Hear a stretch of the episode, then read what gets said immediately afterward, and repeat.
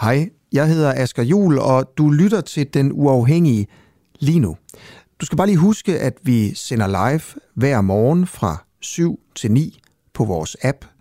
Og på appen kan du også finde nogle af vores andre programmer, der kun er for medlemmer.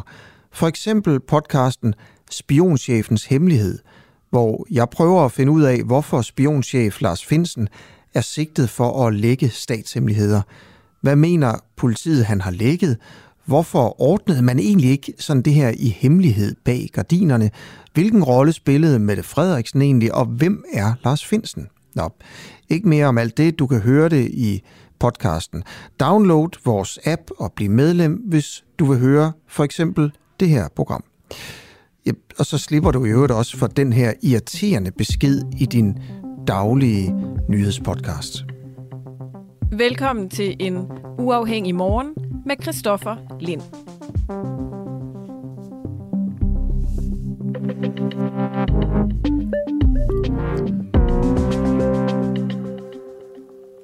Ja, godmorgen og velkommen til en ny, frisk uge. Skal vi, øh, skal vi vende os til, at øh, andre kommer og rydder op for os, når vi smider skrald på gaden? Det er et af flere spørgsmål, selvfølgelig, vi øh, stiller i dag. Det kommer af, at øhm, nu skal der altså betales øh, penge fra tobaksproducenter for, at øh, vi smider cigaretskodder i, øh, ja, på gaden eller i, øh, i naturen. Det, det er en lidt sjov sag, det her, synes jeg, som vi gerne vil se mere på, også i forhold til, man kan sige, det der kort fortalt er, det er, at øh, fra det nye år, der skal man betale en regning på omkring 32 millioner kroner, hvis man er tobaksproducent, til landets kommuner for opsamling af cigaretskod. Og det, jeg synes er interessant med den her sag, det er jo egentlig det her med, altså hvorfor sidder de med den? Fordi det er jo, der er sikkert mange, der vil tænke, det er fuldstændig fair, altså tobaksproducenter. Det er svært på en eller anden måde at sådan rigtig øh, holde hånden over dem, eller støtte dem, hvad man nu engang øh, siger, fordi de, øh, de står bag et så sundhedsskadeligt produkt. Men på den anden side, og det er mig lidt personligt her, der tænker jeg også, det er ret vildt, at de skal betale for, at vi smider skodder på gaden. Det handler vel simpelthen bare om øh, sådan noget som dårlig opdragelse, eller man ikke kan finde ud af at finde en øh, skraldespand, eller at der er for få skraldespande, hvad det nu kan være. For man tænker jo også, hvad med sådan noget som, hvad med slikpapir, eller sodavandsdåser, eller flasker, hvad det nu kan være, som bliver smidt i, øh, øh, på gaden eller i havet. Det ser man jo også skal Coca-Cola så også betale penge for det, eller er det kun cigaretskodder, det her det, det gælder? Vi taler faktisk med en øh, direktør i, den, i en brancheorganisation fra tobaksproducenterne senere på morgenen, det er klokken 07.25. En anden ting, jeg også lige vil slå et slag for, det er, hvorvidt sovnebørn de kan stole på præsters fortrolighed. Det lyder måske lidt, øh, lidt voldsomt, men det er sådan, at der er en, øh, en Facebook-gruppe, der hedder Præster i den Danske Folkekirke. Den har mere end øh, 1200 medlemmer, den er altså ikke, og den har eksisteret i intet mindre end 14 år.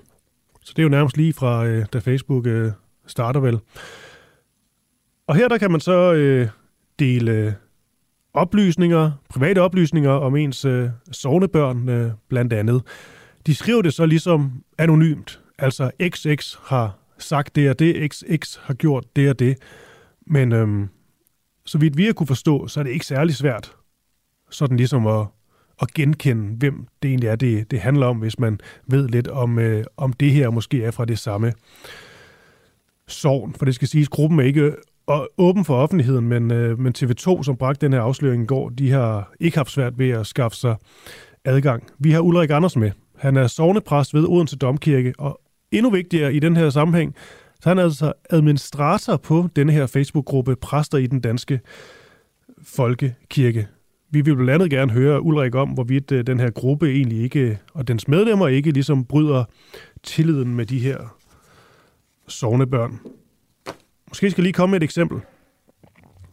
Det her det er fra gruppen, der blev skrevet ud her fra en øh, præst. I pinsen har der været en dødsbrand i mit sovn, og børn er omkommet. De var hos X og X, begge udskrevet. X med svære forbrændinger. Børnene var X år og X år. Hele huset er brændt til grunden. Familien har mistet alt. En anden en. Hvilelsestale til et kedeligt par søges. og så videre. Det, øh, den snak tager vi med Ulrik Andersen klokken, øh, klokken 7.35. Og 30. Og så, ja, jeg skal lige huske igen at sige ordentligt uh, øh, godmorgen til alle derude. Det er dejligt, uh, I lytter med. Hvorfor var det relevant at briefe partiledere om Lars Finsens seksuelle præferencer? I torsdags der fangede vores journalist, hun hedder Clara Vind, justitsministeren efter et samråd på Christiansborg, hvor hun altså prøvede at få ministeren til at forklare, hvorfor det var relevant at briefe partileder om Lars Finsens seksuelle præferencer, og om hvorvidt han selv skulle oplyse om sine egne seksuelle præferencer, da han blev sikkerhedsgodkendt som minister. Og det er altså uh, Mathias uh, Tesfaye, det handler om. Prøv at høre her, hvor Clara Vind prøver at fange ministeren i forhold til den briefing, der har været i EFE-sagen om Lars Finsen, der dyrker SM6. Er det noget, udlandske efterretningstjenester og samarbejdspartnere også er blevet briefet om? Det har jeg ikke nogen kommentarer til. Da du blev indsat som justitsminister og skulle igennem sikkerhedstjek, skulle du så også oplyse om dine seksuelle præferencer? Det har jeg heller ikke nogen kommentarer til. Okay, så prøver vi lige det sidste her. Kan du ikke prøve at fortælle mig, hvorfor det er relevant, at partiledere skulle briefes om, at Lars Finsen dyrker SM6 og har taget en cykel fra en genbrugsplads? Nej, desværre, men jeg kan sige, at det er vigtigt, at alle oplysninger, der gives på den slags briefinger helt generelt, er savlige og relevante. Men hvorfor er det lige oplysning om SM6, der er relevant i forhold til det, hvis du heller ikke har oplevet, at du skulle oplyse om dit seksuelle præference, og du har fået den helt samme sikkerhedsklæring som ham? Jamen, jeg har ikke flere kommentarer til det, desværre. Jamen, kan du ikke bare lige prøve til at fortælle, hvorfor det er, det er relevant? Nej. Ja, og da jeg lige fik sagt fanget, så lød det måske også meget dramatisk, men det er også fordi, der er sådan en klip op til, som jeg har hørt, hvor Clara hun ligesom jagter til Tesfaye. Fordi det er altså ikke nemt at få sådan en som Mathias Tesfaye til bare lige at, at udtale sig. Men uh, det lykkedes altså, og han uh, stod der nogenlunde stille, så vidt jeg kunne høre. Til gengæld så... Ja, det kunne jeg selv høre. Han gav jo ikke særlig mange svar. Det er jo nogenlunde de samme uh, spørgsmål, vi også gerne vil stille til statsminister Mette Frederiksen, men uh, vi blev ikke taget til uh, det seneste pressemøde. Men der ville vi altså netop have spurgt om, noget lignende. Også i forhold til om det her med seksuelle præferencer, om det er sådan en ting, man skal, man skal fortælle om, når man bliver sikkerhedsgodkendt. Det er jo et øh, reelt spørgsmål.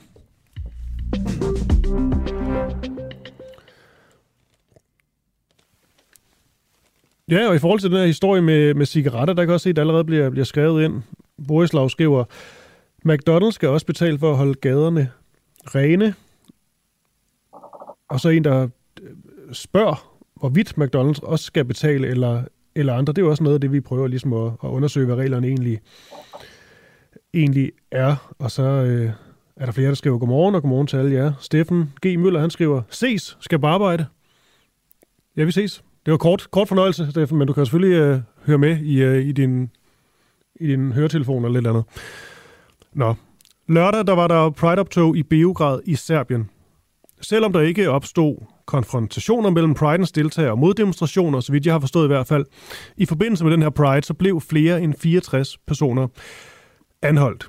10 politifolk blev også øh, såret øh, i løbet af dagen. Det oplyser Serbiens premierminister, Anna Branic.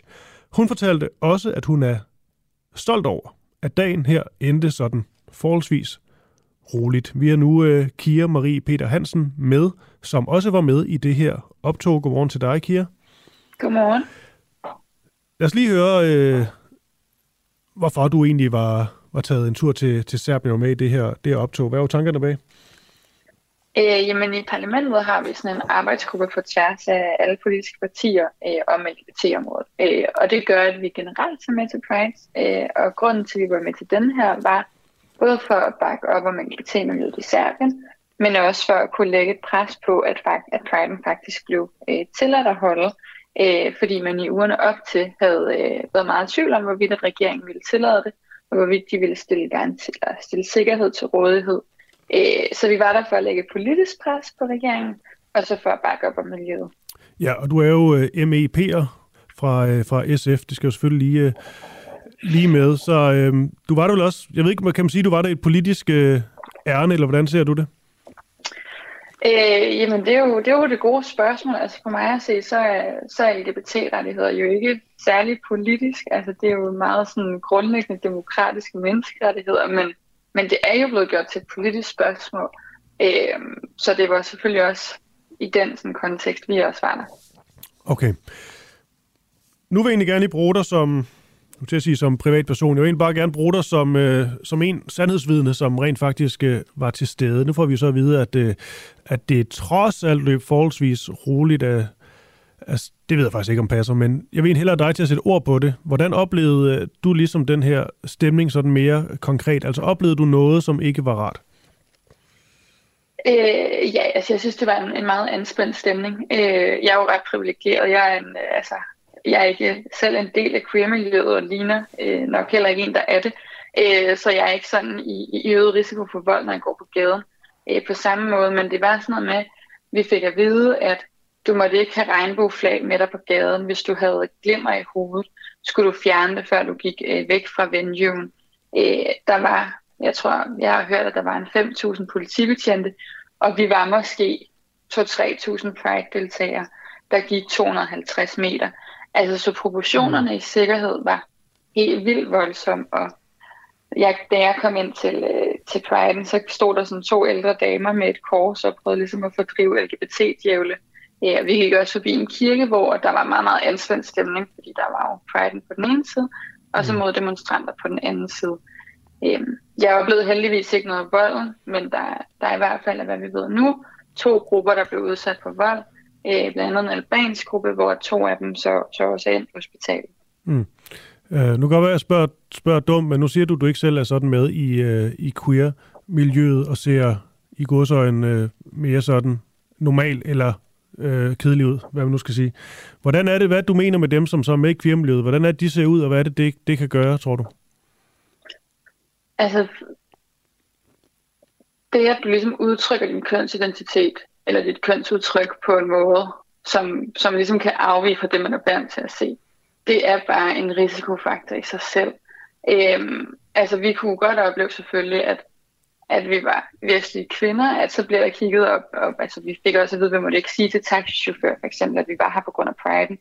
Øhm, men hvis du så for eksempel er transkønnet, eller øh, er mand, der bruger en masse makeup eller går en masse pangfarver, øh, står du mere ud. Øhm, og, og, altså, og det øger bare risikoen for at blive udsat for vold et sted som Serbien. Altså jeg tror, øh, jeg havde meget svært at forstå, hvordan de her sådan, kæmpe moddemonstrationer ville være. Men der har været flere tusindvis, der har demonstreret de sidste par uger. Det var øh, usikkert helt op til et par timer før, hvor Big Pride blev afholdt. Der er stadig en af ministeren, der holder fast i, at det ikke var en Pride, men at man bare blev eksporteret til en koncert.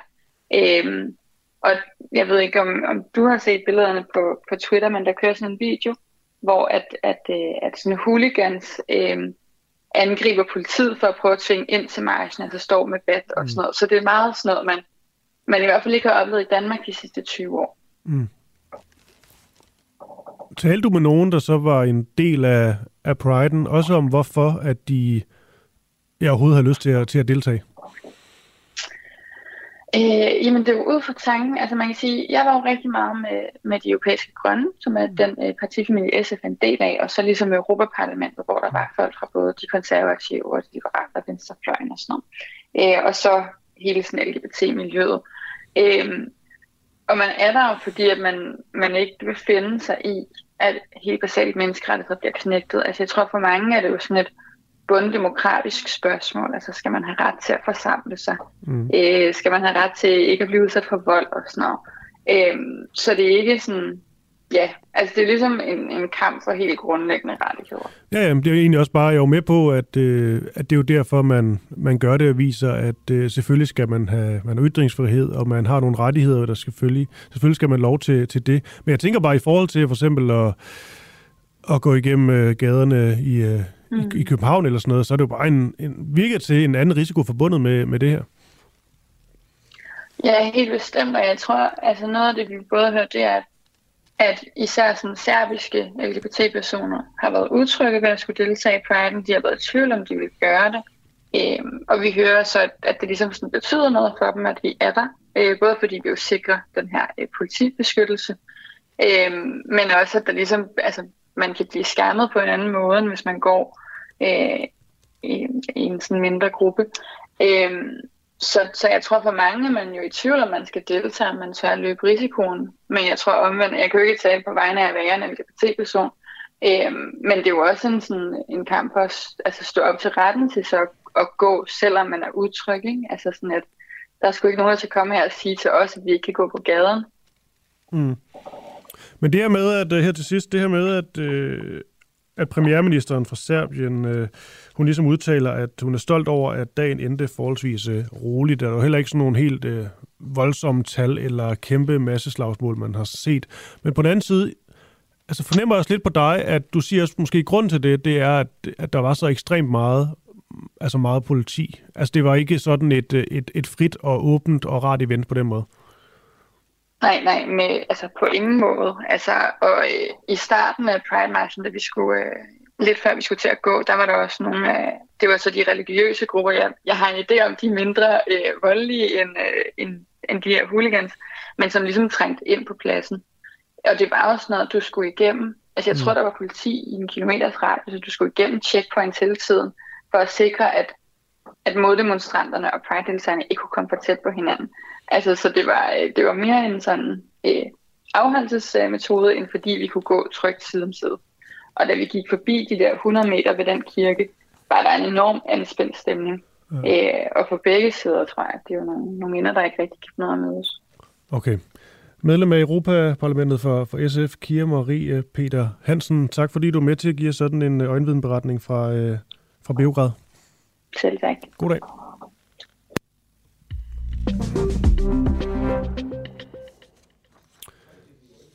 Ja, så vil vi sige tak til, øh, til Kira her. Det er jo på en måde vildt. Mennesker er en, øh, en sjov størrelse. Nå, så var der så hooligans på den ene side, og religiøse på den, på den anden side, og så øh, nogle Pride-deltagere, og det kunne have været en øh, langt mere galt, end det gjorde, så vidt jeg lige kunne, øh, kunne høre. Men øh, fra det så kommer lidt af et sceneskift til, øh, til Albertslund Kommune. For øh, kan Albertslund Kommune spare 85 millioner kroner i administration uden store konsekvenser? Søren Pape han har været ude at sige, at hvis bare alle landets kommuner havde lige, lige så lave udgifter til administration som de 10 bedste, så ville der kunne spares, hold nu fast, 8,5 milliarder kroner. Albertslund Kommune de er en af de kommuner med de højeste udgifter til netop administrationen her i landet, og kan ifølge opgørelsen lavet indrigs- og Boligministeriet spare 85 millioner kroner, hvis man altså sammenligner dem med kommunerne med de laveste udgifter.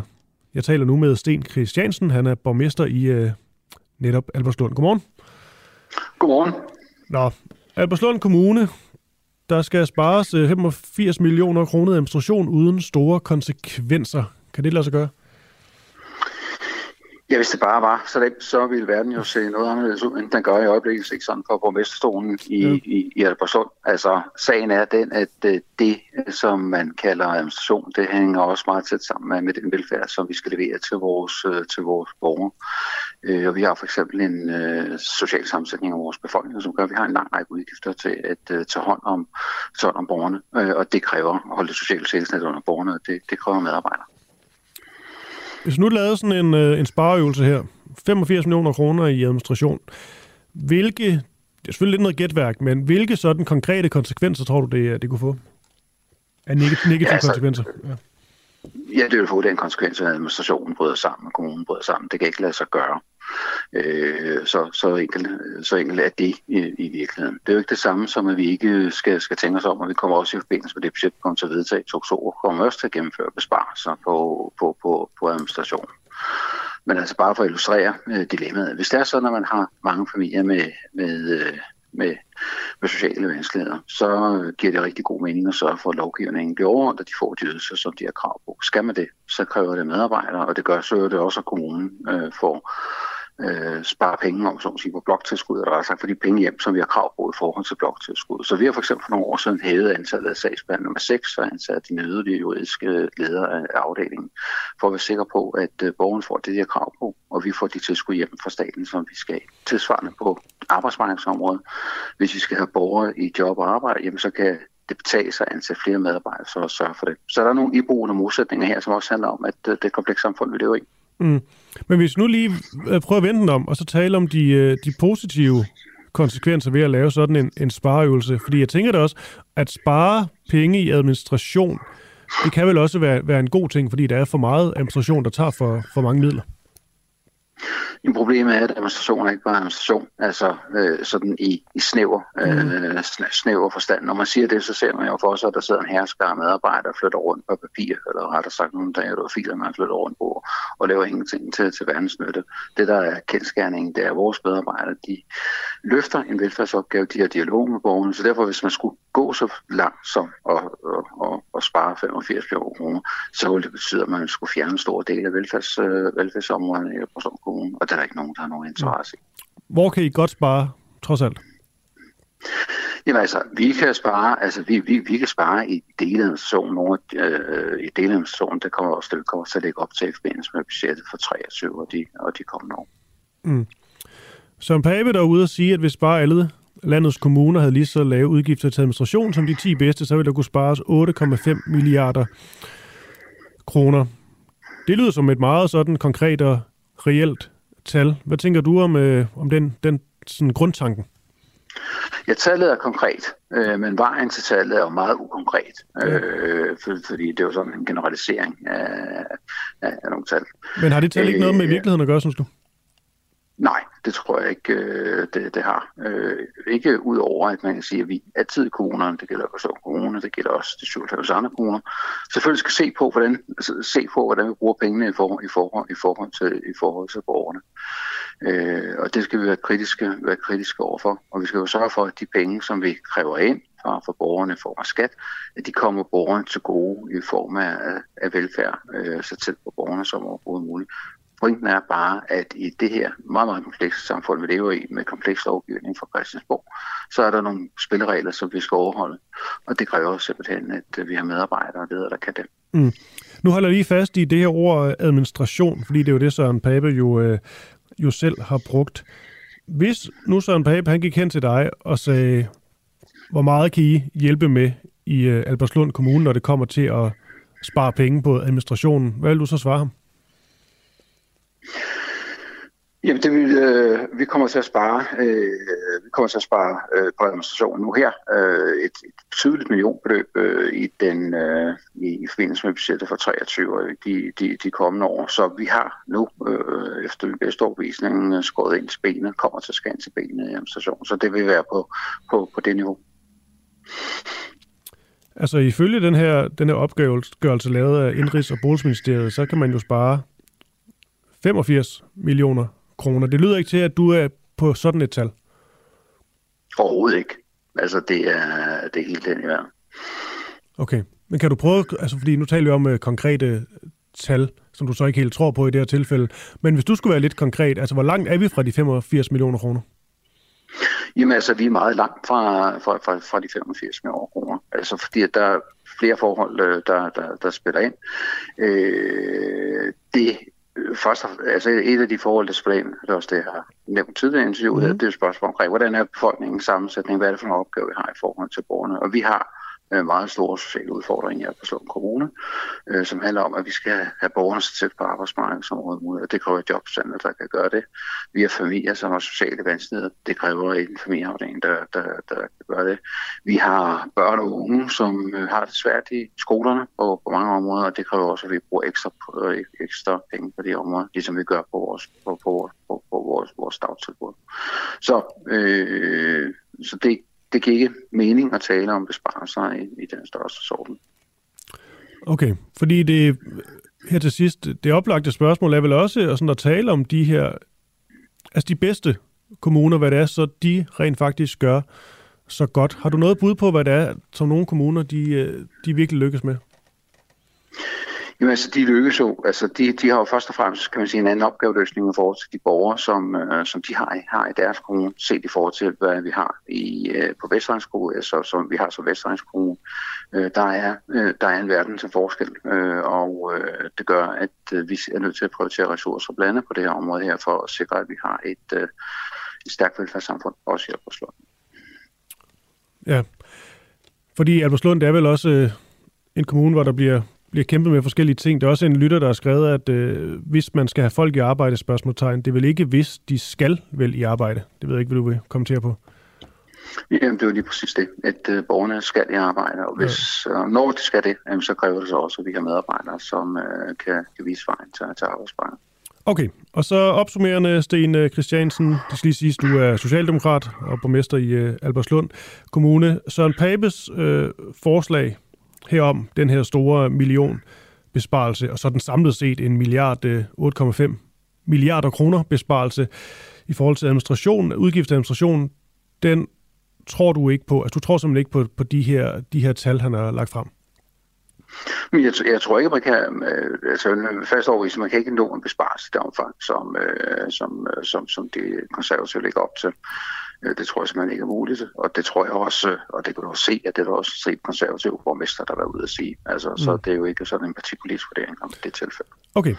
Sten Christiansen, det var klar tale, borgmester i Alberslund. Tak fordi uh, du var med her til morgen. Tak fordi jeg var med. Tak for, tak for det. Hej. Hej. Hej. Og så blev klokken 7.25, og vi skal videre til smøger. Og det er jo noget som øh, det her med, altså hvorvidt øh, tobaksproducenter skal betale for de her skodder, vi, øh, vi kaster. Vi synes jo også, det er en debat, som har nogle flere lag, fordi er det egentlig ikke folks eget ansvar at samle tingene op. Der er også kommet mange gode forslag, og sådan nogle, der, nogle lyttere, der skriver, at, øh, at man kan købe sådan nogle forskellige små tasker eller punge eller andet, hvor man kan placere sine øh, cigaretter i. Ja, det er jo rigtigt nok, men spørgsmålet er bare, om folk øh, de gør det. Jeg fik også en besked. Jo, det var Lene. Hun skriver, hvorfor ikke indsætte renholdspoliti, ligesom i Japan, så folk får bøder, når de smider skodder og eller andet affald. Så er der sikkert nogen, der vil sige, altså, det skal også være til at være her, og det her med at få bøder for at smide noget på gaden, er det særlig sjovt. Der er i hvert fald mange elementer af denne her debat.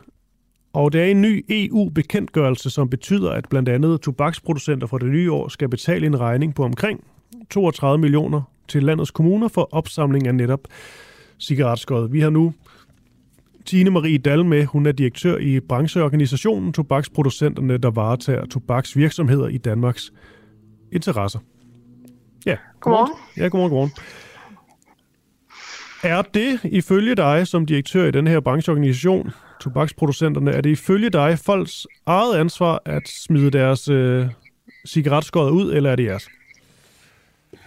Det er ifølge mig øh, folks eget ansvar at sørge for at smide deres cigaretskod og andet affald ud og det rigtige sted hen, og det er jo i skraldespanden. Men, øh, men på de helt overordnede linjer må man jo også bare erkende, at vi har et problem. Og derfor så, øh, så forstår vi også godt som branche, at, øh, at vi også skal tage ansvaret på os, og derfor i sidste ende, så er ansvaret jo todelt. Øh, vi kommer til at betale for kommunernes renhold, som du sagde her i din indledning, og så, øh, og så bliver vi også pålagt at betale yderligere 5 millioner til en administration og nogle oplysningsindsatser, så vi forhåbentlig kan få, få rygerne derude til at, at få en bedre affaldsadfærd.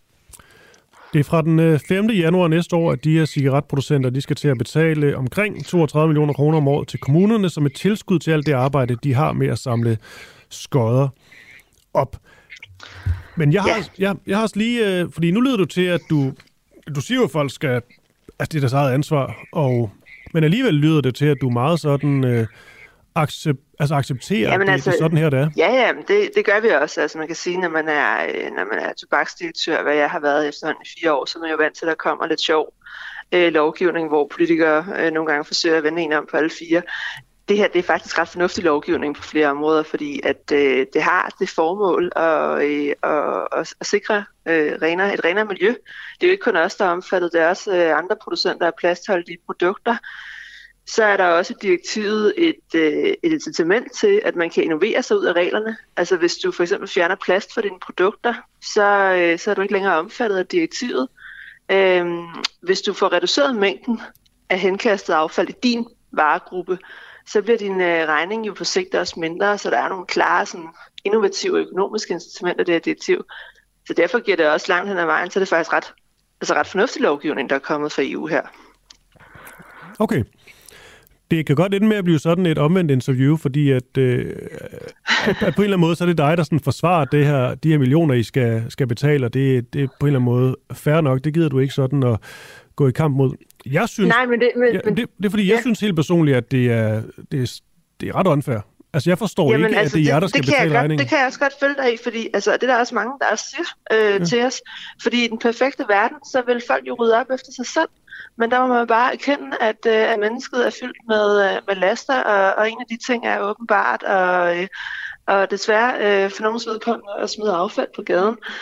Og det er også derfor, vi har også været ude at sige, jamen altså, hvorfor ikke øh, give folk en bøde for at smide affald på gaden? Altså, vi har allerede hjemmel til det. Så nogle af de penge, vi skal betale, de kunne jo eventuelt gå til for eksempel miljøvagter. Så hvis du sidder i kongens have, og du synes, at det er fedt at efterlade cigaretskod og pizzabakker og alt muligt andet, så får du en bøde for det. Og det ja. synes vi er ret fornuftigt. Fordi man men, tænker men det er miljøminister ja. så ikke helt med på. Nej, fordi man, når man tænker jo også, at tobaksproducenter er, øh, det er ikke for at have ondt af jer, men er lidt udsatte, fordi at det er vel også svært for jer at sådan gå i kamp mod det her, fordi I ved jo godt, at I har et sundhedsskadeligt øh, øh, produkt, og, og på en eller anden måde, skal, så skal vi også have noget, noget goodwill, og så skal vi ligesom acceptere sådan øh, løsninger, selvom vi måske ikke synes, jamen, det er fair. Det, jamen altså, man kan jo selvfølgelig sige, at, at øh, er, det, er det fedt for en branche at blive pålagt en regning på 32 millioner plus øh, 5 millioner? Øh, nej, det er det jo egentlig ikke, øh, hvis man nu skal være helt ærlig. Men, øh, men, men, men vi har også et perspektiv på det, der hedder, at, at vi kan godt se, at vores produkter ikke udgør verdens bedste reklame, når det ligger på gader og steder. Øh, så for os at se, så har vi bare valgt at gribe det sådan her, okay, jamen altså, vi skal betale de her penge, det er mange penge, men øh, lad os se på, hvordan at vi kan få spillet ind med, med gode forslag til, hvordan vi faktisk får reduceret den her mængde af indkastet øh, cigaretskod, sådan så vi faktisk også på sigt skal betale mindre for kommunernes renhold. Øh, så, øh, og, og det vil være et win-win, for så får vi renere miljø og natur, og, øh, og så skal vi betale mindre. Okay, men du siger, så... du siger, hvilket giver god mening, at det ikke er, er fedt for jer. Øh, du siger også, at du synes, det er folks eget øh, ansvar. Inderst inden, synes du så også, at det her det er, det er uretfærdigt, at I får den her regning? Nej, alligevel ikke, fordi at jeg må bare erkende, at, øh, at, at folk, de, øh, at, at, altså, at vi ikke lever i en perfekt verden, og vi derfor har et problem. Og vi sætter også nogle produkter på markedet, hvor at de ender på gader og stræder.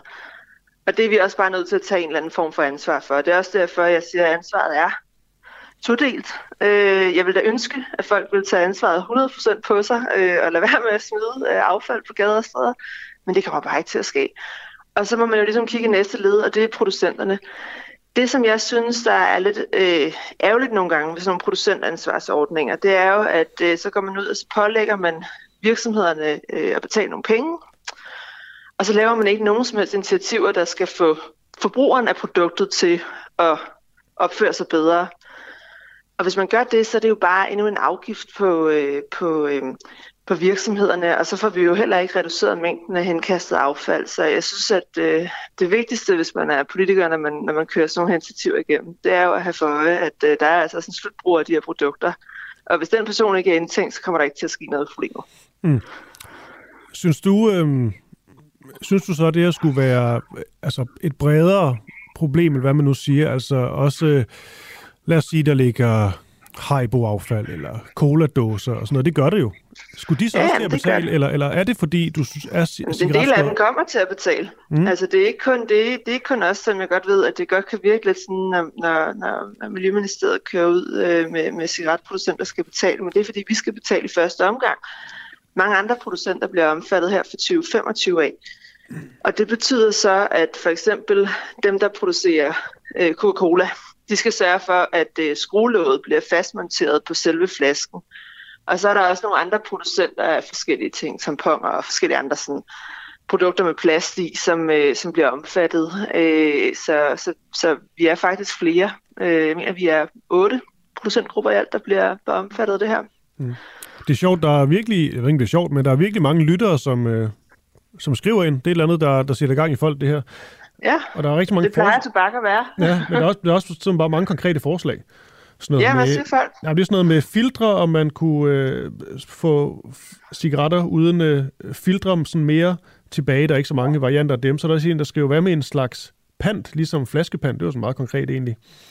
Og, ja, det er et sympatisk forslag, ja, men, men bare lidt svært at realisere. Ja, og der er også nogen, der foreslår, at der nævner sådan nogle, at der så allerede er lavet sådan nogle små, jeg ved ikke, man skal kalde det poser eller et eller andet, men er det så fordi, de ikke rigtig altså virker. Man kan ikke helt få forbrugerne til at, at benytte sig af sådan nogle andre muligheder. Altså, der er blevet lavet sådan nogle, der er blevet også nogle af de her poser der, det er sådan nogle lommeaskebærer, som man, Ja. man, kan, man kan få med øh, eller tilkøbe til, til sine cigaretter, som også nogle gange bliver delt ud på festivaler og sådan Men noget. det lyder som en god Og- idé, sådan umiddelbart. Jamen altså, jeg tror egentlig, vi har jo øh, på vores andre produkter, for eksempel på tykke tobak og på nikotinposer, øh, som, øh, hvor det er jo sådan nogle æsker, der har vi fået øh, inkorporeret selve låget en skraldespand, øh, sådan, så du kan komme af med, med dit affald i selve produktet, så du hele tiden har en affaldsspand med dig.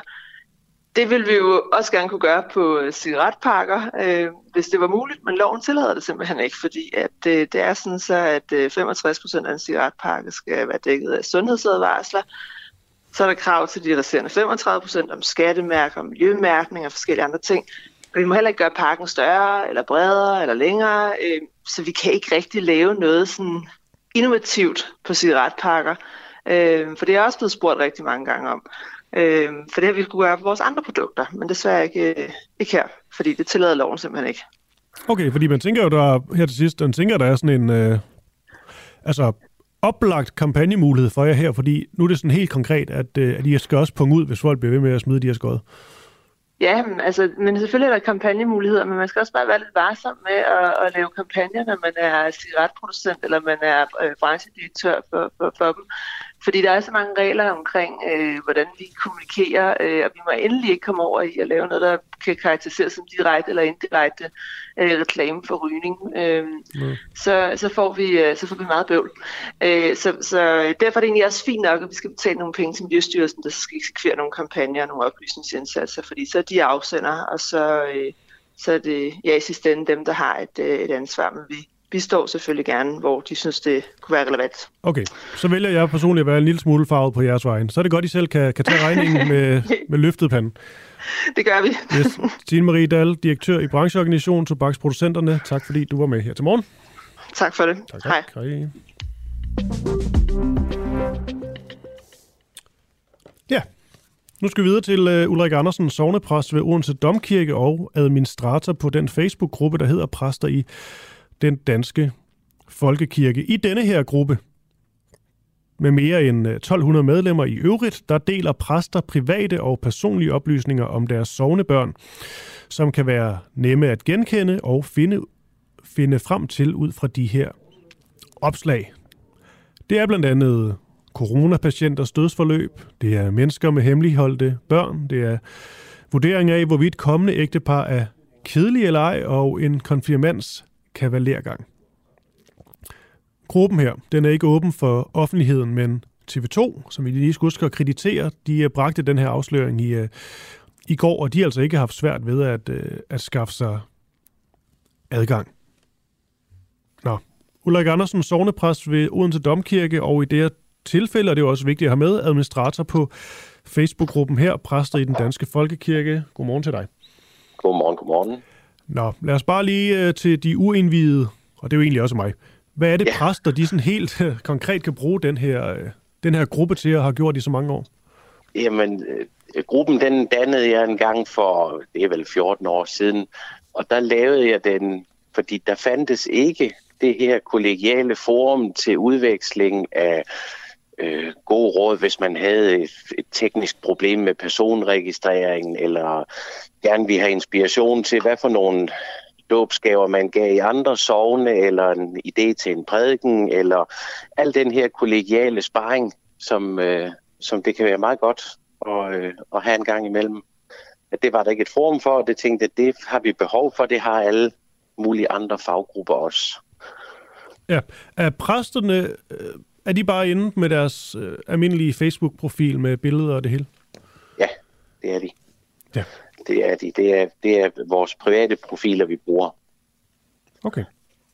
Nå, det var sådan lidt om øh, gruppens øh, formål og, Ja. og, og tankerne bag. Man kan sige, sådan nogle grupper findes der jo på sin vis øh, øh, altså mange af. Det, ja, Ja. det er rigtigt. Det tror jeg, det har læger og psykologer Præcis. og pædagoger og alle, der er sådan, alle mulige faglige sammenhænge, hvor man har godt af at høre, hvad andre egentlig øh, kan bidrage med.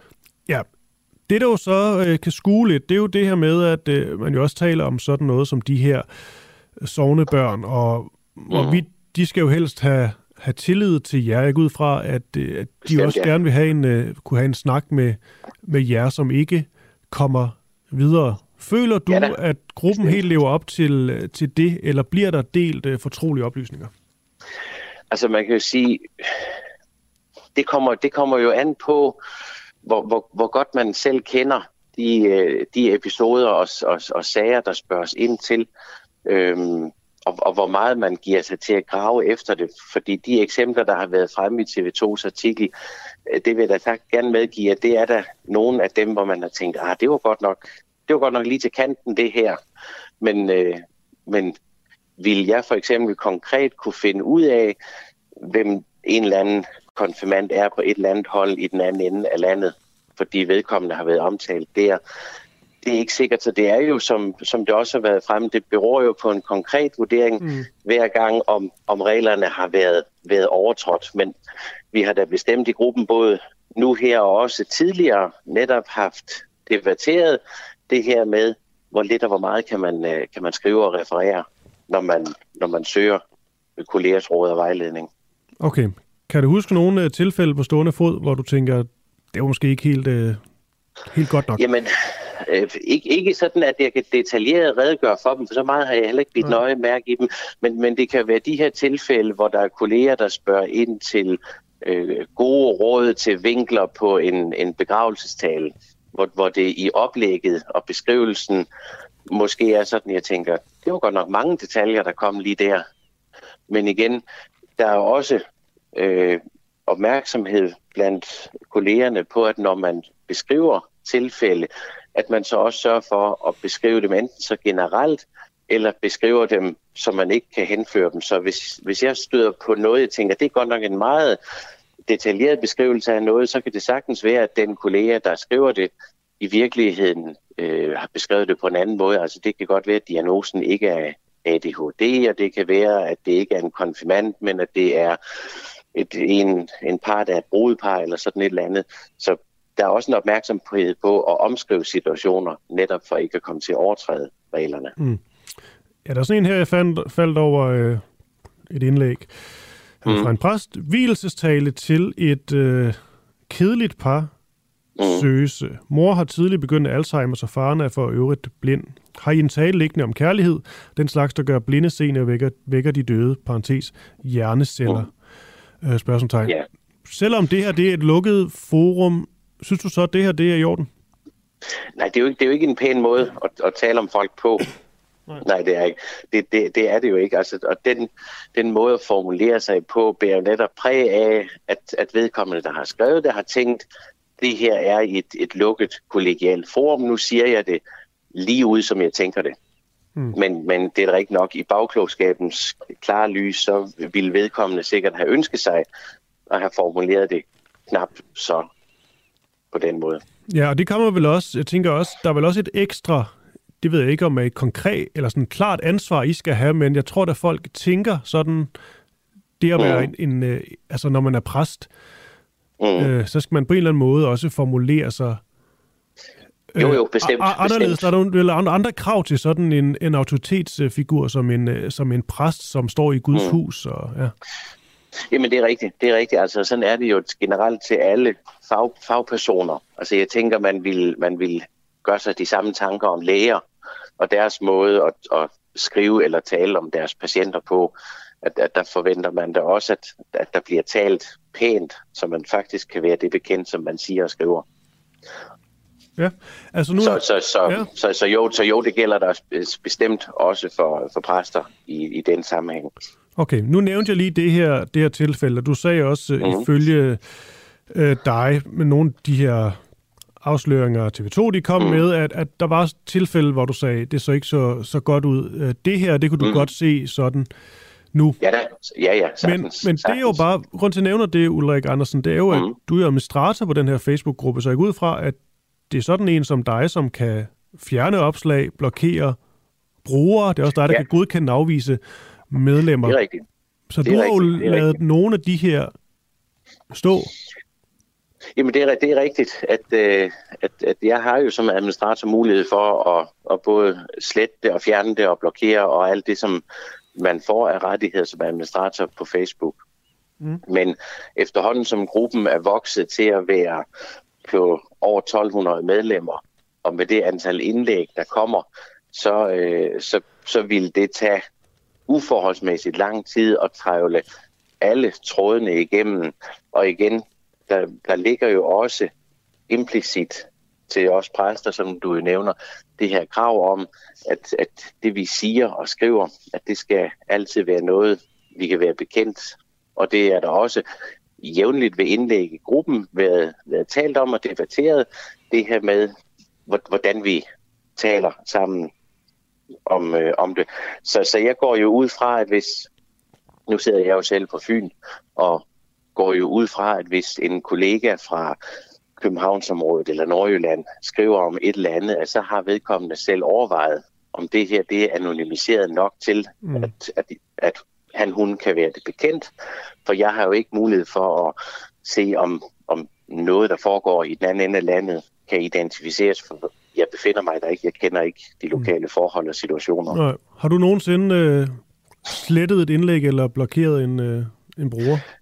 Ja, vi, vi, har, vi har både slettet indlæg. Øhm, nej, jeg mener ikke, vi har, vi har ikke blokeret brugere, men vi har, vi har haft skrevet direkte beskeder til nogen og bedt dem om at moderere debattonen. Mm. Så, så, så jo, vi har været, vi har været ind over på den måde. Ja, fordi der er jo sikkert nogen, der gætter bare på lytterne, der vil tænke, at det med, at du siger, det vil tage uforholdsmæssigt meget tid at, mm. at scrolle dem alle sammen øh, beskederne igennem, og så sortere ud i dem, øh, slette nogen ja. og se, om det var i orden. Så tænker jeg, at nogen, der også tænker, ja, men det kan også være, at du skulle være dit øh, ansvar bevidst, og så øh, få det gjort. Det er rigtigt, det er rigtigt, og, og, og vi er to administratorer på, på gruppen, og vi gør bestemt rigtig meget for at få modereret i tonen, øh, og, og i det hele taget vil vedligeholde gruppen, men med, men med det antal indlæg og den debat, der er i løbet af en dag og en uge, altså der vil der gå mange arbejdstimer med at sidde i det forum og, og, og gøre det, og det vil stadigvæk være en subjektiv vurdering, hvor man måske nogle gange ville gå ind og få slettet noget, som faktisk ikke burde være slettet, fordi det her var fint anonymiseret i forhold til den konkrete situation. Jo, men der tror jeg også bare, at jeg tænker, at det er jo, øhm, altså det er jo helt fair, hvad du bruger din tid på. Men mm-hmm. ja da. man har jo også et ansvar, når man selv laver en gruppe. Du har lavet den her gruppe, går ud fra i din, øh, i, din, i din fritid. Det er ikke noget, du har ja, ja, fået, fået løn for det her. Nej, nej, det er det bestemt ikke. Nej, det er rigtigt. Det er, det er, det er et fritidsprojekt, at den gruppe den er, blevet, at den er blevet dannet. Bestemt er det det. Men, men hvis, hvis jeg lugede ud i, i alle opslag, som jeg tænkte, det her opslag, det kan henføres til en eller anden, så lurer jeg også alle de opslag ud, hvor dygtige, ansvarsbevidste kolleger har anonymiseret det. Og så vil, og så ville alle samtale jo forstumme, fordi lige spørges til hjælp til en eller anden begravelsestale eller en bryllupstale, så ville jeg jo skulle lue det væk, fordi hov, ville andre kunne finde ud af, hvem det her brudepar eller vedkommende afdøde er. Men ja, men du, kunne, du kunne vel starte med at luge ud i sådan nogle indslag, hvor der, eller indlæg, hvor der står, kan, nogen bliver kaldt for et, øh, et kedeligt par, eller man øh, kommenterer på en konfirmands øh, kavalergang og tænke, hvis nu de personer fik at vide, at præster sad og skrev sådan om nogen, ja. eller en selv, at så, havde man ikke, så ville det ikke være rart for vedkommende. Dem kunne man vel starte ja. med. Det kunne, det, kunne man, det kunne man sagtens gøre. Og opfordringen til kollegerne i, i Facebook-gruppen har også været nu her, at vi alle sammen lige tager og kigger vores egne indlæg igennem, og så ser, hvad for nogle af dem vi synes, der måske nu her egentlig lige trænger til at blive slettet eller redigeret. Øh, at, at jeg vil egentlig hellere lægge lægge opgaven ud til de kolleger, der har skrevet det, for det er dem, der ved om, om det, de skriver, at det er noget, der lige skal kigges nærmere på en gang mere. Øh, altså, præster er dygtige og ansvarsfulde folk, og det tænker jeg, det kan, øh, det kan de godt selv finde ud af derude. Det behøver de ikke nødvendigvis mig til at redigere hver eneste opslag. Nej. Nej, så det lyder også til, at, øh, at gruppen præster i den danske folkekirke øh, hvor I ligesom kan dele private og personlige oplysninger, mm. øh, at den, øh, den er sat til at, til, at, til at fortsætte. Altså gruppen, gruppen fortsætter, det gør den der bestemt, og det er jo også, hvad man sådan kan se af, af de kommentarer, der for eksempel kommer på TV2's nyhed, at der er jo faktisk en udbredt forståelse for, at, at præsterne har sådan et fagligt forum til kollegial sparring. Men øh, gruppen fortsætter, men, men vi, der er der, vil være ekstra opmærksomme på, hvad vi siger og hvad vi skriver. Det er klart. Okay. Ulrik Andersen, sovnepræst ved Odense Domkirke og administrator på den her Facebook-gruppe, præster i den danske folkekirke. Jeg tror, det, jeg tror, det var det. Så vil jeg egentlig bare ønske ja. dig en god mandag, er det vel blevet? Ja, mandag. Ja. god dag. I lige måde. Tak, tak. Hej. Hej. Og med det, så blev klokken 7.49. Du lytter til en uafhængig morgen. Mit navn, det er Christoffer Lind. Og vi skal til at tale om, øh, om elfly, men jeg prøver også lige at se på, hvad der ellers sker i, øh, i programmet senere hen. Vi har øh, en, synes jeg, ret... Øh, vi har en mand med, jeg glæder mig ret meget til interview, der hedder Christian øh, Spor. Han er direktør og medstifter af et sikkerhedsfirma, der hedder Eagle Shark. Ja. Spørgsmålet er, om øh, det her danske sikkerhedsfirma, de har øh, sikret, at øh, massevis af ukrainske mennesker, de simpelthen øh, hen overlevede i, øh, i starten af krigen, tror jeg det var i Ukraine, da der var øh, stor brutalitet i øh, sådan primært Kievs øh, forsteder. Det er fra en artikel i Berlinske, hvor man kunne læse om det her danske sikkerhedsfirma, som vist øh, angiveligt simpelthen reddet rigtig mange menneskeliv på ret så vild og interessant vis. Øhm, og vi har simpelthen øh, direktøren fra det her sikkerhedsfirma Eagle Shark, Christian Spor, med til at fortælle om, hvad der egentlig skete i de her dramatiske dage. Det er kvart i ni, han er, han er på. Jeg øh, tror, det bliver utrolig interessant, det interview. Men øh, som sagt, så øh, skal det handle om, øh, om elfly. For kommer vi til at flyve med elfly allerede i 2028? Flyselskabet SAS, de vil i hvert fald købe elektriske fly af den type, der hedder ES-30. Og planen er, at de skal i drift i 2028. Der er ikke så længe til. Godmorgen, Peter. Ja. Peter Oman Rasmussen, lektor i elektriske maskiner ved Institut for Energiteknik ved Aalborg Universitet. Før vi sådan kommer ind på, om det er helt realistisk, det her med 2028, så vil jeg egentlig gerne have, at du så detaljeret som muligt for lytterne og mig lige kan prøve at beskrive sådan et, øh, sådan et fly. Ja, ja, det er jo et fly, som der faktisk er udviklet i øh, Villeborg. Det er ikke færdigt endnu, men det er under udvikling. Øh, og det er et fly, der kan være 30 passagerer i. Og de siger så, at det kan flyve op til 200 km på eldrift. Så det vil sige, at øh, det kunne være en fantastisk god rute mellem København og, og Rønne. Øh, skal den flyve lidt længere, og det er det, der er problemet med sådan en fly, det vil sige, øh, at, øh, at øh, de skal gerne kunne øh, have en eller anden reservekapacitet, fordi at øh, hvis det er uheldigt, at vi kommer til en lufthavn, der er dårligt vejr, eller der er olie på startbanen, der er vand eller andet, så skulle de gerne kunne vende om eller finde en alternativ rute, så de skal faktisk kunne flyve 200 km mere for at kunne, kunne, øh, kunne leve op til det. Og der har de så været så smart, de her svensker, og så lægge en, en, en rækkevidde for længere ind, så de flyver faktisk øh, har sådan en nedstrømsgenerator, så de kan, de kan flyve på, øh, på brændstof, hvis de skal flyve ud over de der 200 kilometer. Øh, mm. Så det er sådan en god gimmick faktisk, de har for at lige forbedre den her rækkevidde. Men øh, hvis alt går vel, jamen, så siger de, at de, de er klar i 2028, og så kan man muligvis flyve mellem København og Røn.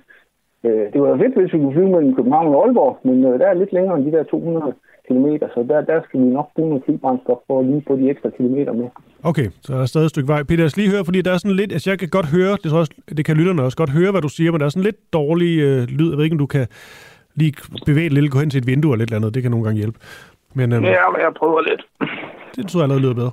Nå, så det, altså det, jeg kan høre, det er, at, øh, og det er måske ikke så overraskende, men der er nogle ting ved det her elfly, som, øh, som trods alt giver nogle udfordringer. Det er i forhold til, at man ikke kan flyve særlig langt. Men så er der også det her med, det vil jeg gerne lige ind på, passagererne. Jeg tror, du sagde 30 passagerer. Det er jo ikke ja. ret meget, går jeg ud fra. Nej, det er ikke ret mange. Jeg skal lige forstå, hvorfor man ikke kan have, have flere med. Det er, fordi det vejer for meget? Ja, det vejer for mig. Altså, det vi skal være opmærksom på, det er, når vi prøver at flyve på batterier i stedet for jetflyve, så, så er det faktisk en faktor 50 i forskel på energitæthed.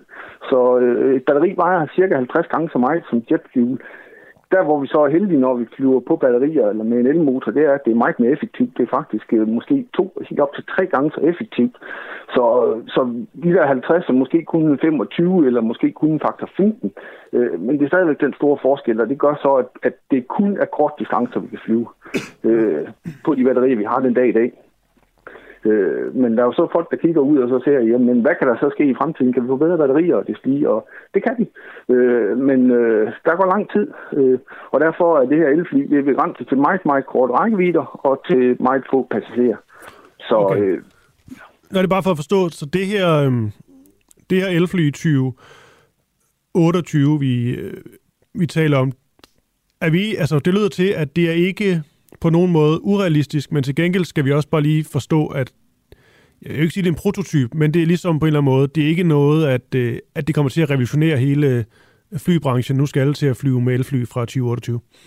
Overhovedet ikke, overhovedet ikke. Der er lang, lang, lang, lang, lang vej. Altså, det, de bedste scenarier, hvis man kigger nogle, nogle forskning på det, ikke, også, så, så ser det ud til, at hvis vi gør batterierne dobbelt så, så, så, så kompakte, øh, og vi gør noget for at, at reducere massen og øge, forbedre aerodynamikken og det stiger for sådan en elfly, jamen så i, i 2050 vil vi måske kunne lægge noget, der ligner 2 promille øh, af, af hele flyindustriens øh, øh, udledninger ved hjælp af, af, af direkte elfly.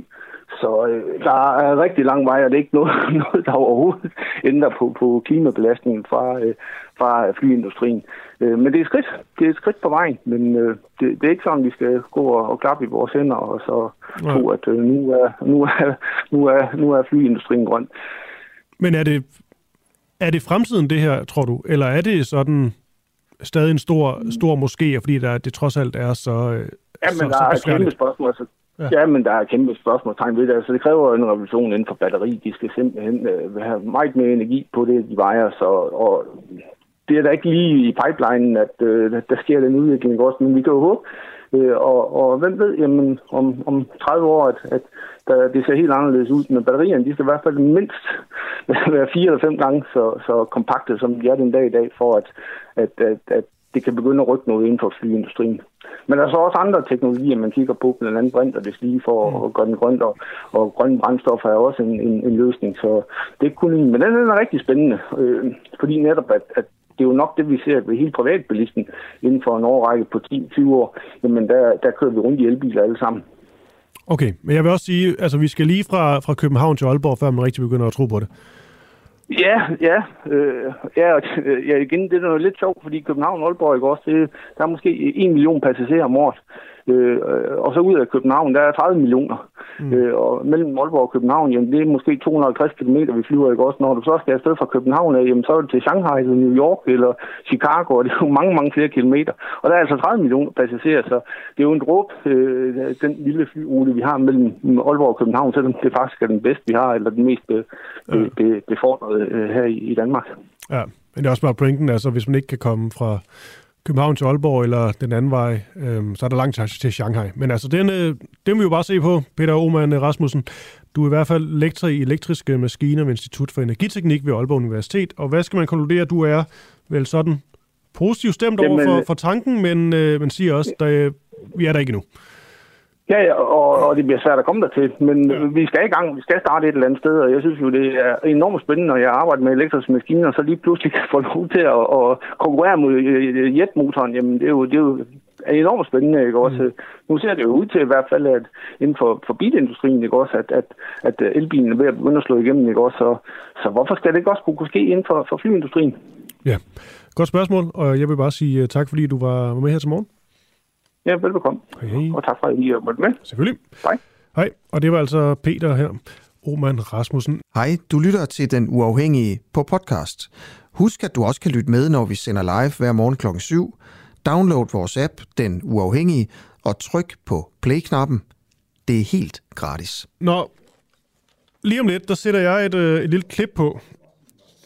Og det er sådan en kampagne, vi, vi kører lige nu, fordi vi simpelthen har brug for nogle, øh, nogle flere øh, medlemmer, så vi blandt andet kan lave et nyt program, der hedder øh, faktum, hvor vi sætter endnu mere fokus på faktatjek øh, journalistik. Det kræver jo midler.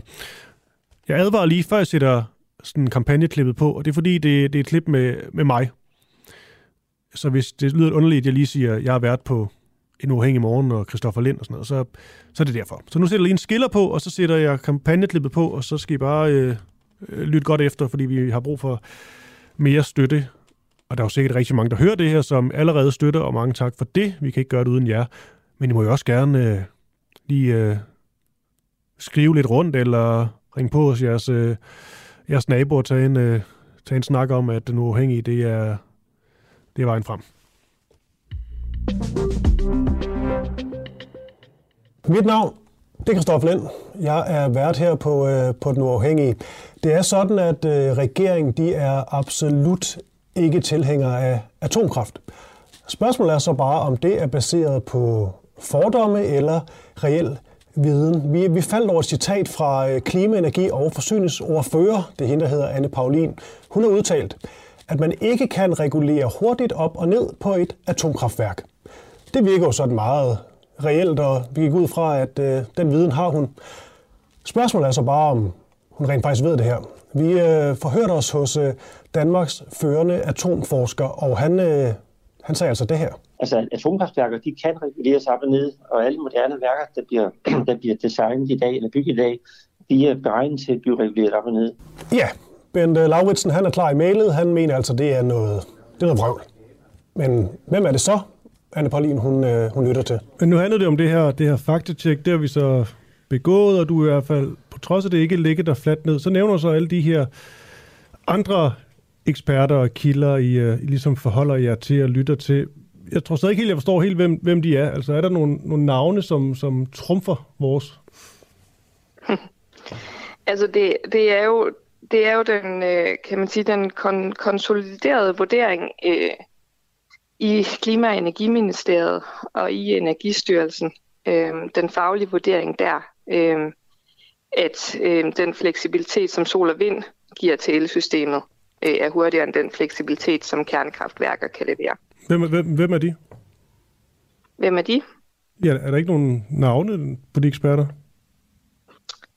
Nej, det er jo, altså det er jo, kan man sige, sådan et, øh, det, det er jo ministeriets øh, vurdering på baggrund af øh, den, den viden, som der også er i Energistyrelsen med folk, som der arbejder med det danske energisystem hver dag. Hvis du også synes, det er vigtigt, at magthaverne rent faktisk skal forklare sig i forhold til, hvem de får deres viden fra, og hvem de lytter til, så er det altså ind og støtte os her på Den Uafhængige. Vi får ikke en krone fra staten eller fra andre. Vi lever af jer medlemmer, og vi har brug for 300 nye medlemmer til at kunne lave endnu mere af det her faktatjek journalistik, og vi vil samle det hele hver uge i et program, vi kalder for Faktum.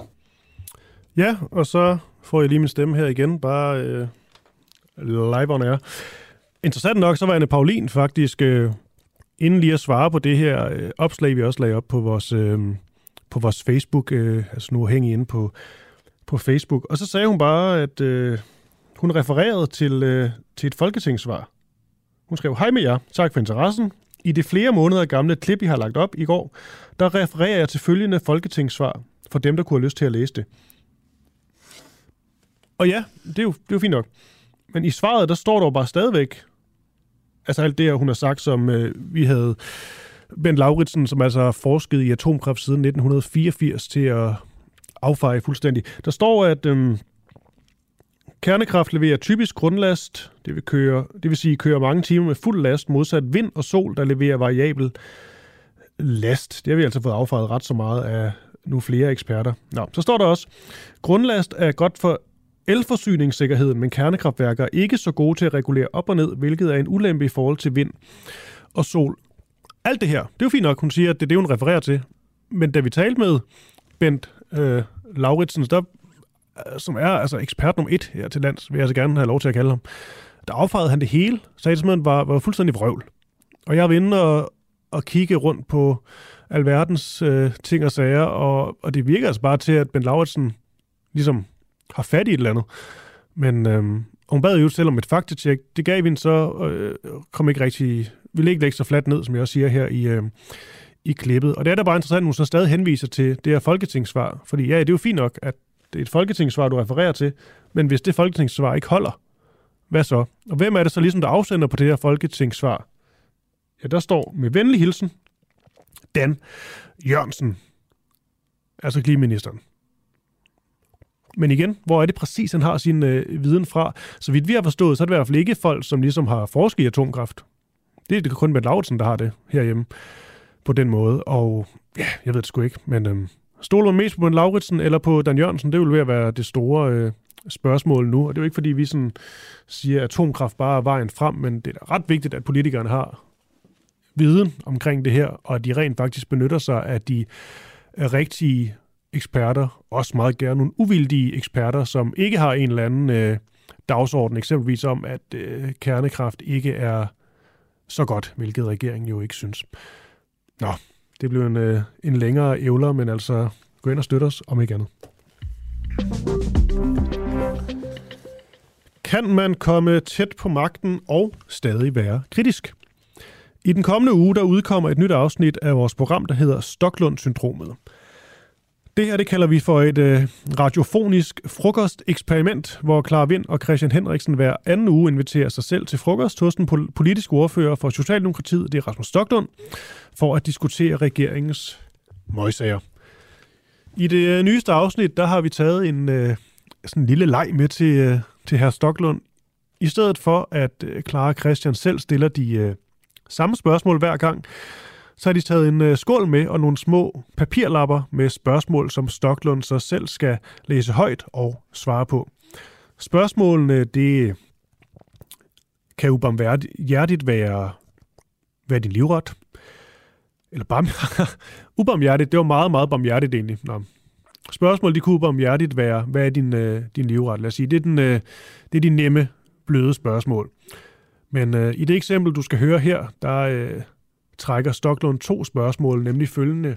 Er Rwandas præsident demokratisk, og hvem er Ahmed Samsam? Det her det er to spørgsmål, vi har inkluderet, fordi regeringen kommer tættere og tættere på en aftale, hvor man kan sende spontane asylansøgere i Danmark til Rwanda, og så spørgsmålet om Ahmed Samsam, fordi det også er en sag, der er omgivet af stor mystik, og endnu vigtigere, som ingen altså rigtig gider sådan at, at kommentere på, men måske ved, øh, ved Stoklund altså.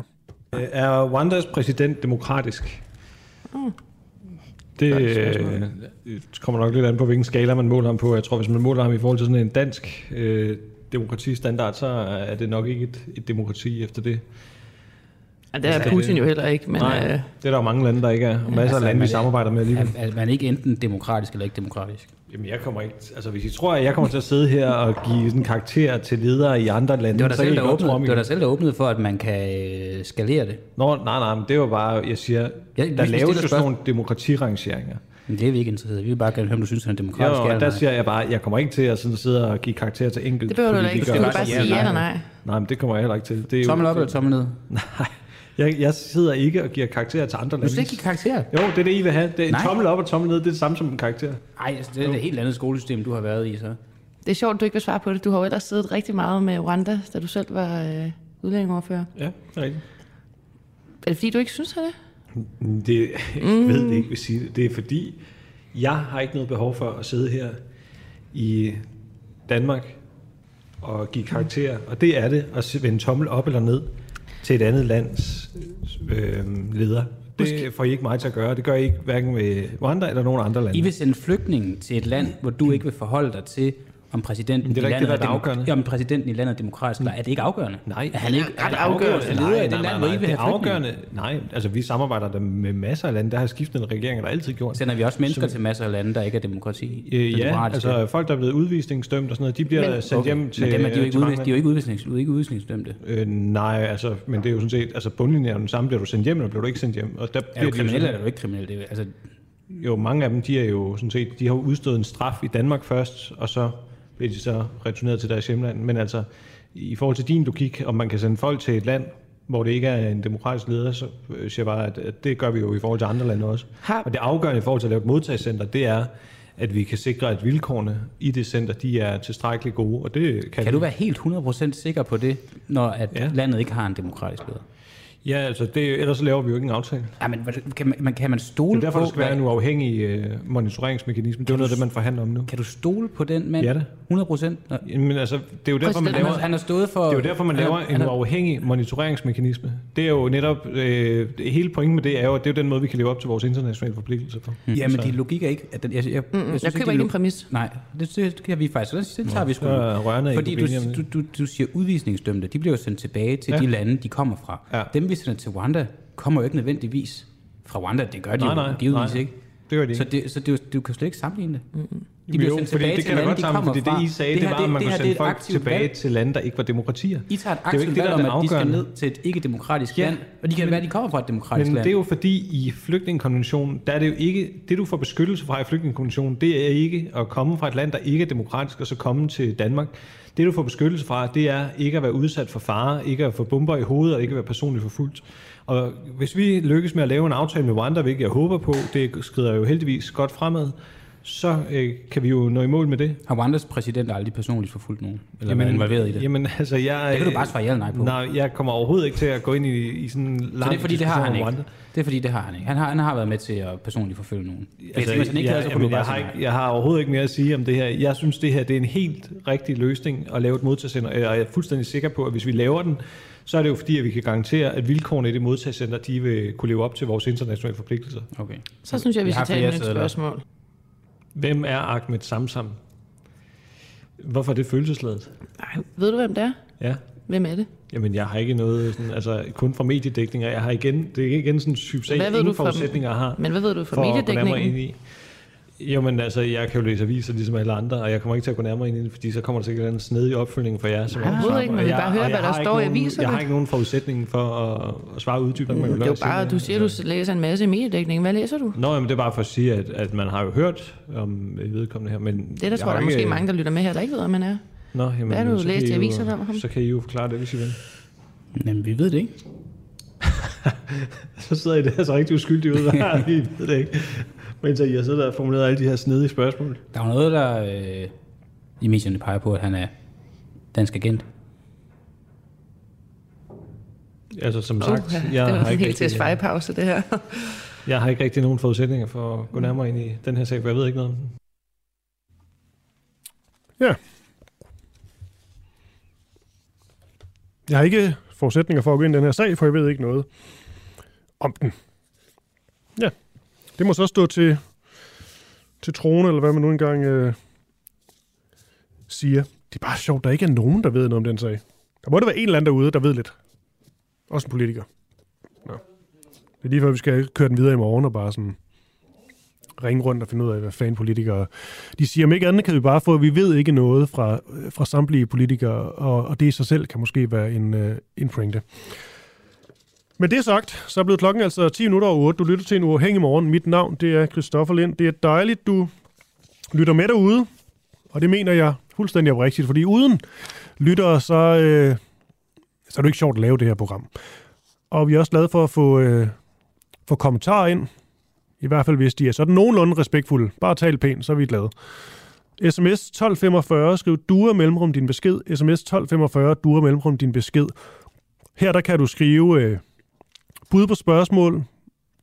Også komme efter kritik, Ris, ros. Altså man må simpelthen gøre det hele. Man må være helt ærlig, og vi kommenterer så meget, vi overhovedet kan på, øh, på det, vores lyttere skriver. Hvis det bliver skrevet i en respektfuld tone, så må man kritisere løs.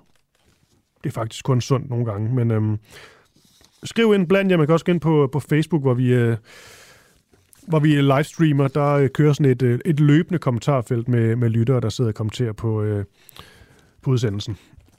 Og så er der jo et billede på, hvis man har et stort behov for at se mig. Nå, fejler krisesektors fremtidsplan endnu en gang. Sektoren skal nok stå. Fejler krisesektorens fremtidsplan endnu en gang. Krisesektoren, eller sektoren, jeg ved faktisk ikke, hvad man siger. Jeg vil nok sige sektoren, men der er sikkert folk, der vil sige sektoren. Jeg er også fra Fyn. Er blevet enige om en ny fremtidsplan. Den bliver kaldt for Vision 2050. Den skal blandt andet forbedre dyrevelfærden. Det her, det sker efter, at de ikke var i stand til at opnå flere af de mål, som de satte i marts 2014. Så spørgsmålet er jo selvfølgelig, om øh, vi så kan tro på dem i denne omgang. Vi har Allan V. Petersen med. Han er næstformand for Landbrug og Fødevare. Gris sidder det. Og så i parentes LOF sektor for gris. Godmorgen. Godmorgen. Ja, jeg blev lige lidt, øh, hvad hedder det, kørt rundt, øh, hvad hedder det, jeg blev lidt paf af den der, den der titel. Det er fordi, det hedder simpelthen land, Landbrug og Fødevare Gris, og så en parentes LOF sektor for gris. Er det sådan der? Ja, det er, det er jo sektorbestyrelsen i Landbrug og Fødevare for, for gris. Okay, det er godt nok. Lad os lige tage den her vision 2050, så alle lige er med. Hvis vi sådan tager i overskrifter de, øh, det vigtigste, I vil gøre for, for dyrevelfærden i denne her øh, vision 2050. Jamen, de vigtigste ting, som, øh, som vi vil arbejde med i den her vision frem mod 2050, det er jo øh, en, en bedre overlevelse øh, i blandt vores gris. Det er mere løsdrift, og det er hele haler. Det er sådan de hoved, hovedbudskaber, vi har. Det første, du sagde, eller noget af det første, var det, sagde du bedre overlevelse? Højere overlevelse blandt vores grise, ja. Okay, det, hvad, det, hvad er problemet lige nu? Nå, men det er, jo, det er jo en af de ting, det er også det, du skitserede indledningsvis, at 2014, der havde vi, øh, der havde vi sat os nogle mål, som, uh, som vi skulle levere på. Um, og det, her, vi, det anerkender vi, det har vi, uh, det har vi gjort godt nok, og det skal vi gøre bedre, og det kigger vi fremad øh, på, og, og vil levere øh, noget, der er bedre med, med højere overlevelse. Ja, når det gælder den her øh, pattegrisdødelighed, så hed det så i 2014, at overlevelsesraten for smågrise skulle hæves med en gris per kul i 2020. Hvordan var det, det gik? Jamen, der har været nogle udfordringer undervejs, som, hvor, hvor vi er gået helt den, i den retning, som vi gerne vil. Øhm, og det kan der være mange forklaringer på. Øhm, men det må vi øh, konstatere, at det var, det var sådan, det gik. Og nu kigger vi fremad og vil gøre det bedre. Okay, men er pattegris øh, dødeligheden så øh, faldet eller steget siden øh, 14? Øh, vores, øh, vores pattegrisdødelighed har haft en, øh, en negativ udvikling i stigende retning øh, siden 2014. Okay. I den her nye vision øh, 2050, man kan sige, fordi det her det er jo på en eller anden måde sådan meget konkret mål, man så ikke kunne leve op til. Men alligevel det her med, at, øh, at det skal hæves med en, med en gris per kul i 2020 fra 14, ikke? det er jo sådan meget sådan, det er jo håndgribeligt, og det er noget, man sådan, når man så når 2020, der kan man se, kom vi i mål med det her. Når man ser på den nye vision 2050, er der sådan lige så konkrete mål i den vision? Øh, nej, med hensyn til overlevelse, fordi det er, jo, det er jo det, vi lærte af 2014, at der var man voldsomt ambitiøs øh, i forhold til det, vi så øh, leverede jo.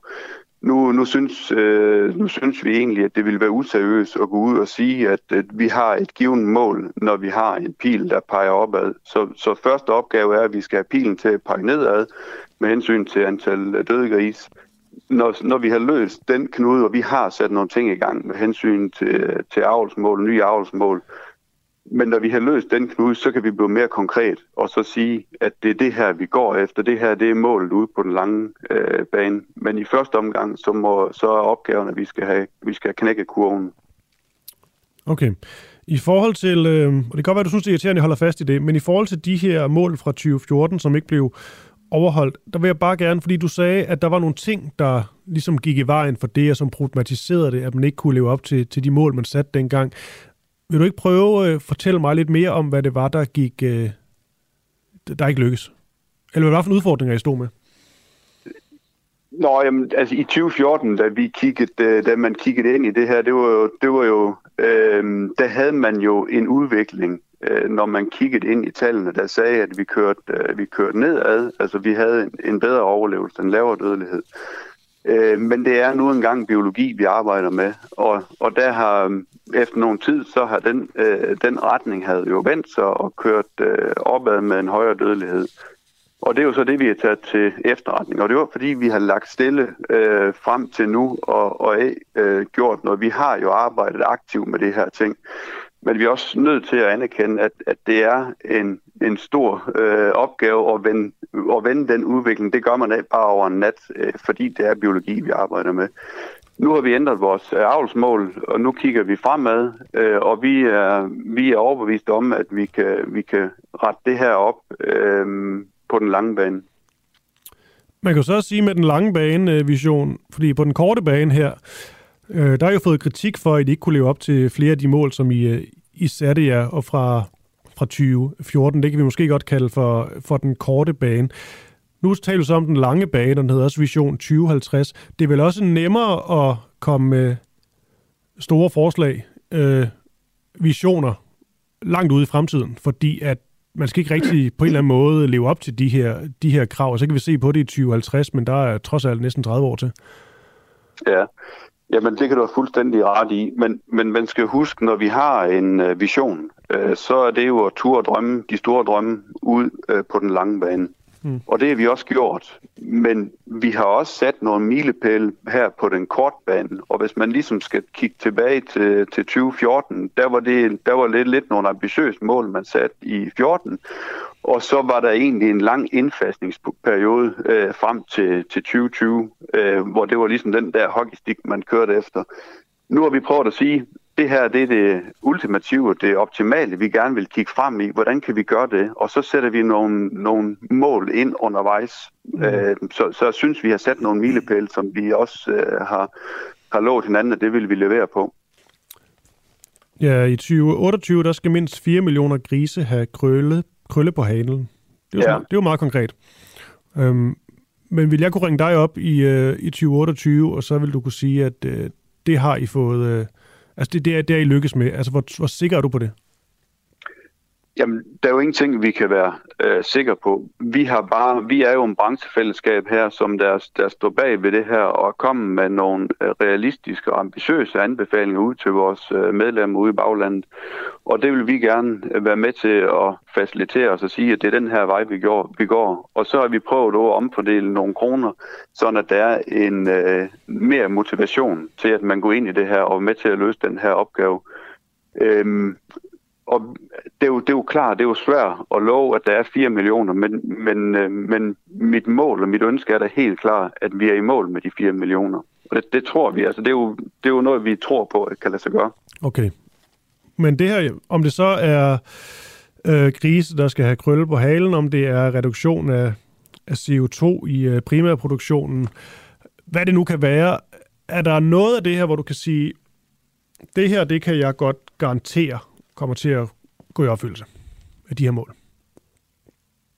Jamen, altså, altså nu med hensyn til reduktion af CO2, der, der synes jeg, at vi er jo, øh, vi er jo godt på vej. Vi, øh, vi har et, øh, i forvejen et lavt klimaaftryk, uh, så de mål, dem kommer vi, dem kommer vi langt med og at nå i mål med. Vi, jeg tror også på, vi er jo også i gang med hele haler, Øhm, og det tror jeg også på, at vi, vi får noget viden ind, når vi får nogle pionerer, der går foran her og var med til at opsamle nogle viden omkring hele hale, hvordan håndterer mm. vi det ude i produktionen, så tror jeg også, vi kommer til at lykkes med det. Øh, vi har også en anbefaling om, at øh, vi anbefaler, at man bygger til løsgående digivende søer, og det er også noget, vi kan se, at siden 2014 og frem til nu, der har vi også fået samlet langt mere viden ind omkring, hvordan vi håndterer en, en løsgående digivende sol, og så stadigvæk holder en, øh, en dødelighed. Det er jo klart, at vi er, der er nogle ting, som vi er, er 100% øh, øh, har viden omkring, hvordan vi lige løser det her helt, helt, helt nøjagtigt. Men, men vi har rigtig meget viden, og det skal vi have ud og leve øh, ved vores producenter. Mm. Her til sidst, øh, Allan V. Petersen, hvis I ikke lever op til de her øh, visioner, lad os bare tage dem sådan i, i punktform. Hvis I ikke lever op mm. til det her fra 2028, vi har talt om, eller noget fra 2030, eller helt frem til 2050, er der så nogen konsekvenser forbundet med det? Jamen, vi, vi er jo en branchefællesskab, hvor vi er en, øh, en lovgivende, øh, så vi, kommer, vi kan komme med anbefalinger og motivation, motivation, som jeg siger. Mm. Så, så vi, kan jo, vi kan jo lave nogle konsekvenser til den enkelte producent, men, men vi kan være med til at facilitere det her og gå forrest og sætte, uh, sætte retningen. Og, og det, det, um, det har vi gjort med det her. Uh, og så skal vi jo også huske, at, at vi har jo generelt set, uh, så har vi jo et, et uh, højt dyrevelfærd, hvis du kigger uh, bredt ud med sammenlignelig produktion ude i verden. Alright. Allan V. Petersen, næstformand for Landbrug og Fødevare og Gris. Jeg tror, øh, jeg tror, du det. Jeg vil gerne sige tak, fordi du var, du var med her til morgen og svarede på mine spørgsmål. Selv tak. Tak for det. God dag. Tak lige måde. Tak, tak. Hej. Hej. Oh yes. Det er jo et helt øh, tema i sig selv, det her med, øh, med store visioner i, øh, i, øh, i fremtiden. Der er også det her med... Jeg sidder bare og tænker på sådan noget som... Jeg tror også, det var Odense, der havde sådan en med, at vi skulle have en helt røgfri generation i 20. Var det 25 eller 30 eller sådan noget, hvor man sådan tænker, det kommer aldrig nogensinde til at ske. Men på den anden side, det er måske også bedre at have visioner, end slet ikke øh, at have nogen. Det må være op til den enkelte at, at vurdere. Har russerne begået et folkemord i den ukrainske by Isium? Ukrainerne de er lige nu i gang med at identificere lige i massegrav i den ukrainske by Isium. Byen her den var indtil for nylig under russisk øh, kontrol, men øh, nu har ukrainer jo lavet en, øh, en modoffensiv, som øh, til synlædende virker rigtig, rigtig godt. Og i takt med, at øh, massegravene i Isium de undersøges, så er der altså kommet flere ubehagelige detaljer op til overfladen. Det er i hvert fald den historie, vi, øh, vi får fortalt. Claus Mathisen, lektor i russisk ved Forsvarsakademiet. Tak fordi du kunne være med her til morgen. Ja, selv tak. tak.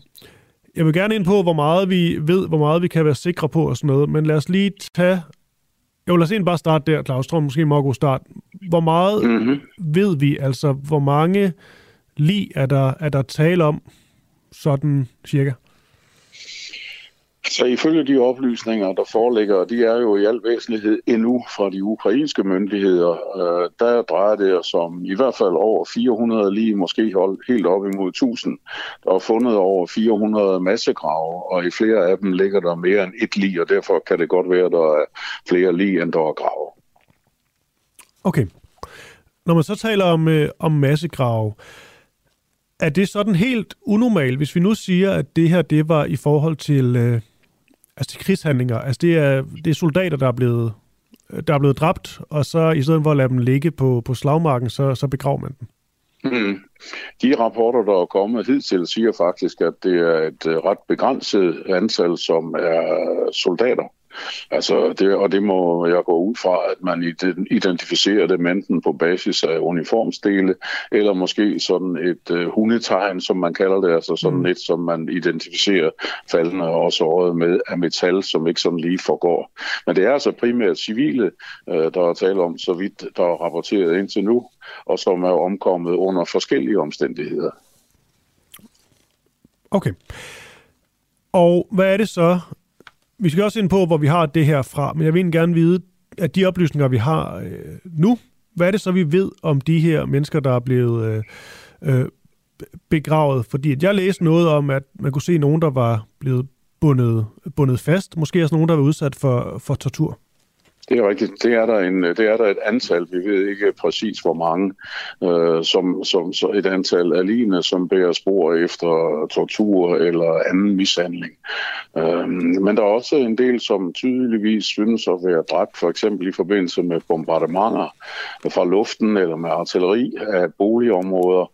Der er også nogen, hævdes det, som er øh, omkommet af underernæring eller mangel på øh, sundhedspleje, fordi i den periode periode, hvor Izum har været besat af russerne, og det har den været for i hvert fald siden 1. april, der har der været begrænset adgang til sådan almindelig øh, sygehusvæsen og den slags ting. Og det er også, det er også årsagen til, at der er et større antal døde. Og de fleste af dem er altså, efter hvad jeg har fået oplyst, øh, civile af dem, man har fundet. Man regner faktisk med, at der må være flere soldater, men dem ved man faktisk ikke helt, hvor, hvor, hvor, hvor man ved ikke præcis, hvad der er blevet af dem, hvordan de lige eventuelt er skaffet af vejen. Okay, hvis det er, er rigtigt, at, øh, at størstedelen er, er civile, er det så her, man kan begynde at tale om et, øh, et folkemord? Ja, det må jo komme an på en nærmere undersøgelse af dødsårsagerne. Øh, fordi, øh, som sagt, øh, hvis de er dræbt under bombardementer af mm. boliger og den slags ting, så er det jo hele tiden et spørgsmål om øh, angrebene på sådan nogle civile boligområder kan begrundes militært eller ikke kan. Øh, og om vi vil tale om, at der er tale om brud på folkeretten, og dermed altså også et muligt folkedrab. Så det, det, det hele kræver en meget grundig undersøgelse, og jeg synes jo, at vi skylder at være forsigtige med at vurdere vurdere det hele alene på basis af ukrainske oplysninger, fordi Ukraine er jo altså part i krigen og kan have en interesse i at stille Rusland i så dårligt lys som muligt. Men der er jo desværre kedelige fortilfælde, som, får, som gør, at man sidder med en fornemmelse af, at det her det kan sagtens vise sig at passe, og det kan måske også vise sig at være værre endnu, når først man får det undersøgt. Ja, og det er jo det, apropos øh, sådan, det er jo godt, du siger det selv, Clausen Thiesen, dermed, at øh, det er ukrainer, der nu har ja, generobret øh, øh, en by og et område, men det er jo så også ukrainer, der ligesom finder de her, de her massegrave, og det er dem, vi har, har oplysningerne fra, så selvfølgelig skal man, øh, man være lidt varsom med at bare tage alt for, for gode varer. Men hvor, altså, hvor troværdige er de kilder, vi har på, på de her historier indtil videre? Øh, følte du? Jamen, øh, det, altså, jeg er faktisk ikke klar over, i hvilket omfang der også har været andre journalister end ukrainske, men jeg har indtryk af, at ukrainerne er ret, øh, øh, altså de holder kortene tæt ind til kroppen i de områder, hvor kamphandlingerne foregår. Der vil de ikke have for mange udenlandske journalister løbende. Så, så det kan godt være næsten stort set udelukkende baseret på ukrainske oplysninger indtil nu, men der er et FN-undersøgelseshold på vej dertil, og, og det bliver jo så selvfølgelig straks anderledes, hvad skal vi sige, grundigt øh, dokumenteret, og hvad der er foregået, når dette FN-undersøgelseshold ankommer, og de ankommer formentlig allerede i dag eller i morgen. Okay. Ja, og det er jo også vigtigt, at der ligesom er nogle, øh, nogle instanser øh, udefra. Ja. Helt klart, og især hvis der er tale om, at man øh, vil øh, samle øh, bevismaterialer til en større sag, som der jo taler om mod Rusland, om brud på folkeret, og måske øh, overgreb på civilbefolkning, øh, tortur, øh, tilfældige henrettelser med videre, og måske endda sågar noget, der kan samlet set betragtes som et forsøg på folkemord på det ukrainske folk. For det har jo også ligget i den russiske politiske retorik helt fra starten af, at, øh, at der var tale om, at man mente, at det var et folk, der ikke har eksistensberettigelse, og det er jo en farlig retorik at bruge. Ja. Claus Mathisen, lektor i russisk ved Forsvarsakademiet. Tak fordi vi kunne ringe til dig, til dig her i morgen. Det er helt i orden. Tak for det. Hej. Det er godt. Hej hej. hej.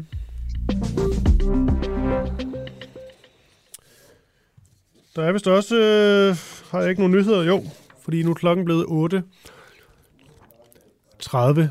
Øhm, vi vil jo egentlig også gerne, øh, i hvert fald sådan nogenlunde, give sådan et nyhedsoverblik sådan i løbet af, af morgenen. Nogle gange der kommer det nyhedsoverblik øh, før eller, eller senere.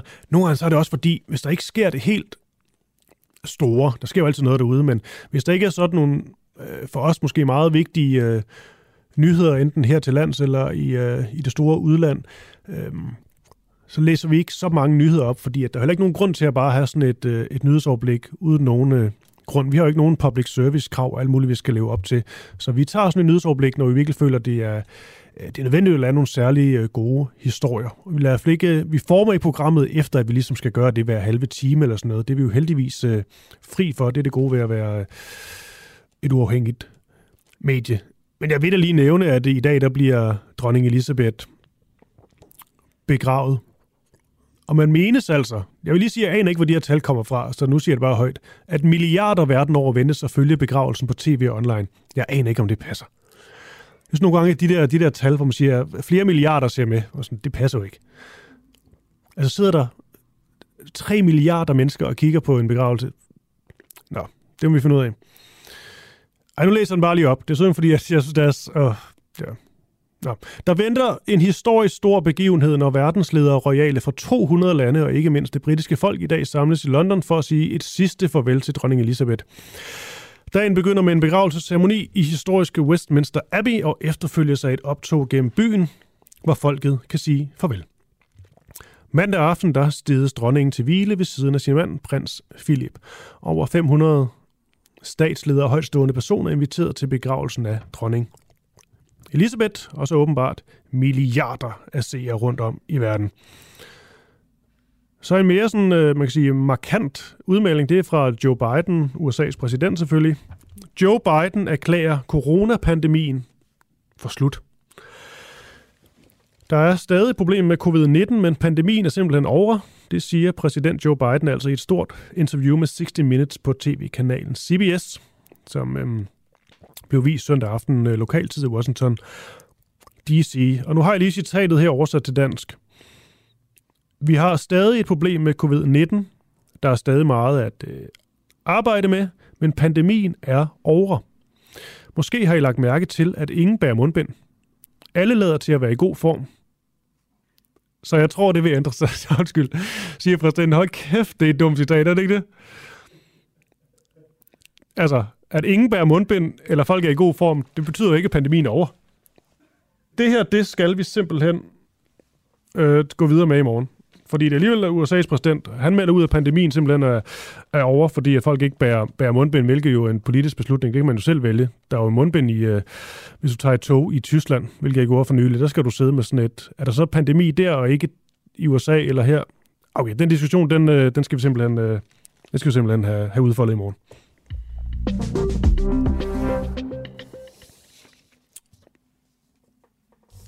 Lige før jeg sætter eller for næste kilde på, han er journalist på videnskab.dk, så vil jeg lige spille en eller anden, eller et øh, kampagne, klip mere. Det er min gode kollega Christian Henriksen. Og det kan måske virke lidt meget at sætte to sådan kampagneklip på i løbet af sådan en morgen. Men på den anden side, så har vi simpelthen brug for 300 øh, nye medlemmer, og så fra 1. oktober, når det er lykkes, så kan vi tige stille med kampagner i en, øh, i en lang periode og bare sørge for udelukkende at lave godt indhold. Men hør lige øh, Christian her. Mit navn er Christian Henriksen, og jeg er politisk redaktør her på Den Uafhængige.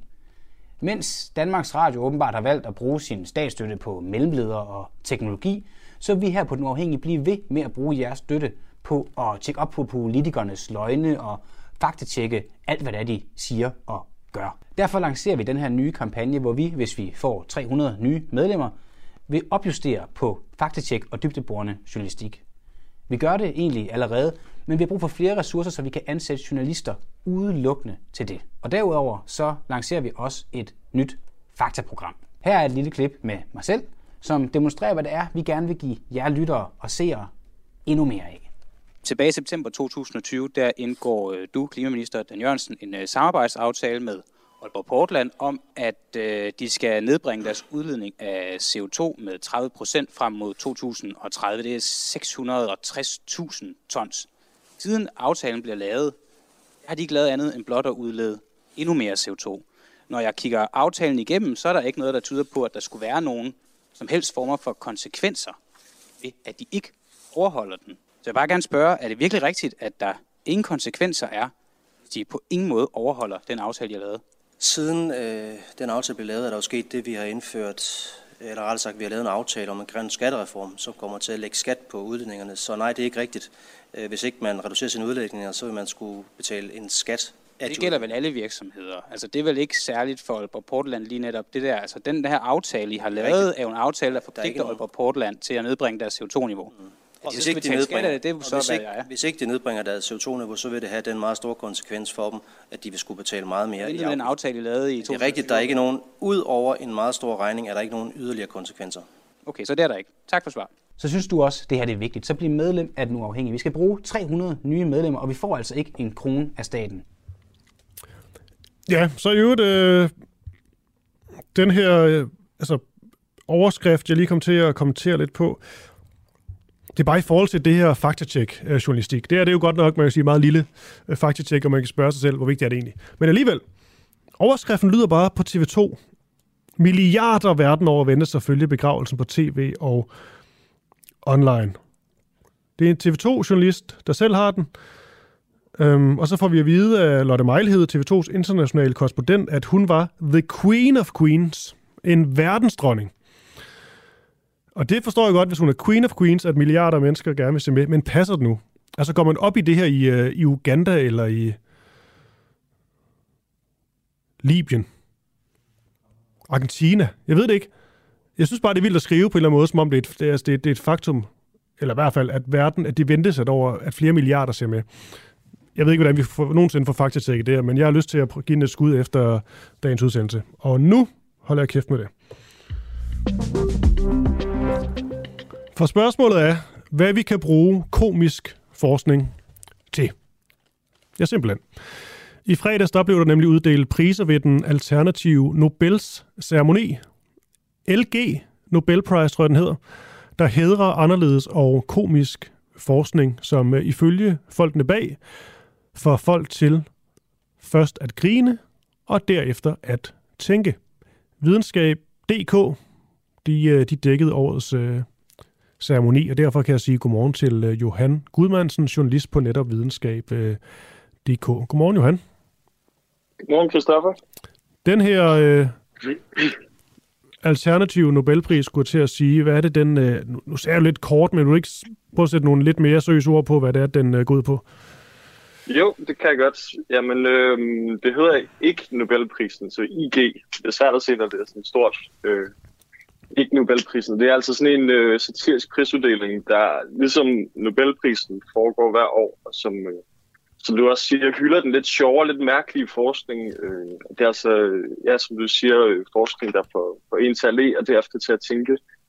Øh, den plejer at foregå på, på Harvard University i USA, men de seneste år har de, har de lovet det øh, online, hvor de altså finder sådan øh, 10 vinder i forskellige kategorier. Øh, og ligesom Nobelprisen, der får de også sådan, øh, altså Nobelprisen, de får en, en million dollars som en del af prisen, og, og de her vinder, de får også øh, de får, øh, en, øh, en pengepris på 10 milliarder zimbabwianske dollars, som desværre ikke er en, øh, en gyldig valuta længere. Så det, det hele er lidt fjollet, øh, og det er, øhm, altså, det er meget useriøst og meget, meget let, øh, men det er altså øh, det er ganske ægte altså, peer-reviewed science, øh, der vinder de her priser. Det er meget let og, og, og sjovt, det hele. Okay, ja. men det er som, øh, altså det med, at man, man først skal grine, og så derfra så, øh, så tænke, mm. så er der jo selvfølgelig mere i det, end det bare er totalt øh, øh, åndssvagt og, og for sjov. Eller hvad, ja. skulle jeg til at sige. Altså er der, er der også bare nogen ting, som, hvor det er forskning, og så er det så på en eller anden måde langt ude, at det kommer, det kommer med og i betragtning? Jo, altså det... Øhm, altså det, jeg, tror, de tager de ting, som, som de finder sjovest, men der skal også være noget konsistens i det. Der skal også være noget, altså, øh, noget ligesom bidrag til det videnskabelige. De tager ikke ting bare fordi de er, de er fjollede. Øh, det, det beskriver de også selv på deres, øh, på deres hjemmeside. Fordi der er meget dårlig videnskab, skriver de, som kan virke absurd. Øh, men af den grund, så tager de det ikke med øh, alligevel. Det er, det er altså værskægte øh, science, de får med her. Altså, nu spørger jeg bare, øh, måske lidt flabet. Øh, mm. Er det her også sådan lidt øh, sådan forskere, der har det rigtig sjovt med et eller andet, som ingen andre rigtig synes er, er sjovt? Jo, det, det ved jeg faktisk ikke. Altså, okay. fordi øhm, det, altså nu, nu kan man også se, og det kan man også se, vi kan måske lige snakke lidt om nogle af dem, der har vundet i år, lige, lige her om lidt, men, men jeg tror faktisk ikke, når de her forskere, de har lavet deres forskning, at de har tænkt, at det skulle være fjollet eller mærkeligt. Øh, jeg tror, at de gerne vil have, de har nogle, haft nogle konkrete spørgsmål, som de gerne vil have fundet svar på. Og så kommer det her med, at det måske var lidt alternative måder, eller lidt altså sådan sjove emner, de har været inde på. Det kommer ligesom bagefter, men jeg tror ligesom, de her forskere, de er, altså de er bundseriøse, øh, og så er det bare lidt øh, ved siden af, at, øh, at noget af det, det er lidt, øh, det er lidt spøjst og lidt, øh, lidt nogle sjove studier. Okay, men ja, du har helt ret. Det er da en god idé lige at gå ind på, øh, på nogle af årets øh, kandidater, ja. eller måske øh, vinder endnu mere oplagt. Øh, hvem vil du gerne øh, sætte fokus på? Jamen, øh, der, var, der var nogle sjove, nogle, jeg, der er en, den jeg hæftede mig mest med, det var, øh, det var to øh, arkeologer over i Sydamerika, som øh, de har fundet en masse øh, altså pottesko fra, fra majernes tid på omkring lidt over 1000 år siden. Øhm, og der har været, man har fundet en masse af de her potteskår, hvor man ser, at de fester, og der sker en masse på de her. Og så øh, har de opdaget, at nogle af de her majer, de har øh, lavet endemager, tror jeg det hedder på, på, øh, på engelsk, eller øh, jeg kan ikke lige huske, hvad det danske ord er, men det er simpelthen bare lige øh, væske op i røven, og så indtager de alkohol øh, og øh, tobak og andre euforiserende stoffer på, på den måde. Øhm, man, har, man har vidst i lang tid, at øh, Marianne brugte de her NMR som, som medicinsk, men det har også været... Øh, men det her studie, det fremlægger det ligesom også, at de brugte det rekreationelt, at de tog de her stoffer gennem det, og det, øh, det har de så lavet et studie om, og i et, øh, i et øjebliks øh, altså meget hederlig øh, selvopoffring i, i videnskabets navn, så en af de her forskere prøvede det, prøvede det på sig selv, øh, og han, øh, fortæller så, at øh, at de resultater, de, øh, altså de, de støtter op under, at, øh, at Majerne, det skulle have, have gjort det her, øh, gjort de her NMR som en, som en del af den måde, de festede på. Øhm, Så det er, det er, jo, det er jo lidt sjovt, synes jeg. Ja, det kan jeg godt Øhm, følge. Så er jeg mere med på, hvad, ja. hvad det ligesom er, der bliver, øh, der bliver Ja, det fokuseret. er sådan lidt under bæltestedet en gang, men det er, sgu, det er meget sjovt stadigvæk. Har du nogle, øh, jeg ved ikke om det er aftalt det her med, med en øh, upliner, men har du nogle eksempler sådan fra tidligere år, eller en enkelt, du sådan kan huske, der var, der var særligt? Mm, ja, der er nogle stykker. Øhm, Vi kan lige nå, vi eksempel, kan nå den, er den bedste, eller måske to hurtigt. Den bedste. Øhm, jo, men der var også, og, det, og så bliver vi så lidt under det bæltestedet, men det var også, øhm, det var sådan en, øh, det var en, øhm, det var, det var sådan en historie om en inuit, det var sådan en, øh, en, en vandrefortælling, som der skulle have været strandet et eller andet sted ude på indlandsisen, eller hvad det var. Og så dræbte han sin hund med en kniv, som han havde lavet sin egen afføring. Og det øh, gik to forskere så, øh, altså Mythbusters på, og så, øh, og så og de to forskere, sådan, den ene spiste en traditionel sådan, arktisk øh, det var, kost, og den anden spiste bare normal, altså pizza og yoghurt til morgenmad, jeg skal ikke komme. Er bare normal. Ja. Og så prøvede de så at lave knive ud af deres øh, egen afføring. Og de fandt så ud af, at det, øh, det kunne man ikke. Og man kan så spørge sig selv, hvad skal man, hvad, hvad skal man så bruge den her forskning til? Man vil sige, lige den her er måske svært lige at finde sådan en, øh, øh, videnskabelig, ja, hvordan skal man lige bruge det videre? De fortæller selv, at det ligesom er for at sige, at, øh, at for at sige vigtigheden af, af videnskabelig forskning frem for, øh, frem for bare anekdoter, men, øh, men det kan man jo gøre med, hvad man har lyst til. Hmm. Ja, ja. Så, så nogle af dem også sådan lige på, på vippen til, øh, når det kommer til Det det kan selvfølgelig godt få folk til at tænke, men sådan rent forskningsmæssigt, der er det ikke, der er det ikke alle, der er en del af det her, som, øh, som er helt skarpe. Nej, men man skulle, også, man skulle også tænke på, at langt det meste forskning, altså det forskning, som de fleste hører om, altså det er jo de her store breakthroughs og sådan noget, men, men, men, men det ligger jo på en baggrund af en masse sådan små forskningsforsøg, som måske sådan ikke virker som om, de betyder noget, men det samler ligesom altså større billede til sidst. For eksempel det her med majerne. Så hvad betyder mm. det egentlig, at de drak, med, drak alkohol med, med numsen? Øhm, men det giver jo ligesom et lille bitte indblik, som man til sidst Ja. kan samle mange af, og så, så forstå dem lidt bedre. Øhm, Yes, ja. og nogle af dem, der dækker det, det øh, giver også god mening, I gør det, kan man sige, det er, det er mediet videnskab, øh, videnskab, Ja, det ligger lidt i navnet. Ja, videnskab.dk, det er trykket derind, hvis man vil have øh, en masse videnskabshistorier, øh, Ja. både af de øh, dybt seriøse, men også de øh, lidt mere øh, morsomme. Der dækker den her jo nok ind under. Du hedder Johanne Gudmandsen, du er journalist på, på videnskab.dk. Øhm, er Anders Lammer stadigvæk ansat hos jer? Øh, ja, ja, det er han. Det er han. Ja. Han er en god mand. Derinde. Ja, han er en rigtig god mand. Ja. Han sidder og laver forskerzonen, hvor øh, forskere selv skriver deres artikler. Ja. ja Nå. Du må hilse fra, fra mig, Kristoffer Lind. det skal jeg gøre. Tak for det, og god dag til dig, Johan. Tak for det. Lige måde. Hej. Hej.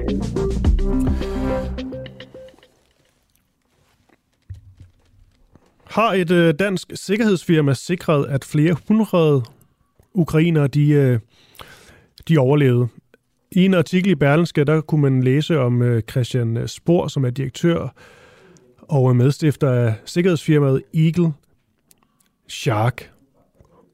Og her der, øh, der bliver beskrevet lidt, hvordan det her sikkerhedsfirma de er med til at redde måske hundredvis af, af menneskeliv i krigens begyndelse på en eller anden måde, der er det hamrende spændende, denne her ret så lille, men også ret så hemmelighedsfulde branche, hvor det er noget med, at de engagerer tidligere specialstyrker, politi og efterretningsfolk til beskyttelse, evakuering og privat efterretnings- og efterforskningsarbejde. Og det er jo ikke noget, man hører så meget om, sikkert af, af gode grunde, men her kan vi måske komme lidt tættere på sådan et uh, sikkerhedsfirma, nemlig Eagle Shark. Godmorgen til dig, Christian. Godmorgen, Christoffer. Uh, man har kunne læse i Berlinske, at uh, I måske har reddet flere hundrede af menneskeliv sådan i krigens uh, begyndelse, så vidt jeg lige øh, kunne forstå. Vil du ikke lige prøve at tale os, øh, tale os i, igennem det, da krigen ligesom bryder ud, og så begynder der at udbryde kampe sådan i forsteder i Kiev. Hvad er det jeres øh, rolle af? Ja, jamen altså, øh, vi øh, bliver ret tidligt i processen ringet op, og øh, kunder de er, øh, og virksomheder de er sådan taget lidt på sengen i forhold til, at øh, russerne de har rykket så dybt ind og står helt inde omkring Kiev med kamphelikopter og gerne vil have en masse folk ud. Og øh, her i løbet af, af slut februar, jeg kan ikke huske præcis hvornår, men jeg mener at 23. 24. februar, der begynder vi at, at evokere de første mennesker ud. Og der øh, er kæmpe run på i forhold til, at, øh, nu siger jeg alle, men, men forstå mig ret, at der er rigtig, rigtig mange vestlige virksomheder, der gerne vil have deres ansatte og deres familier væk.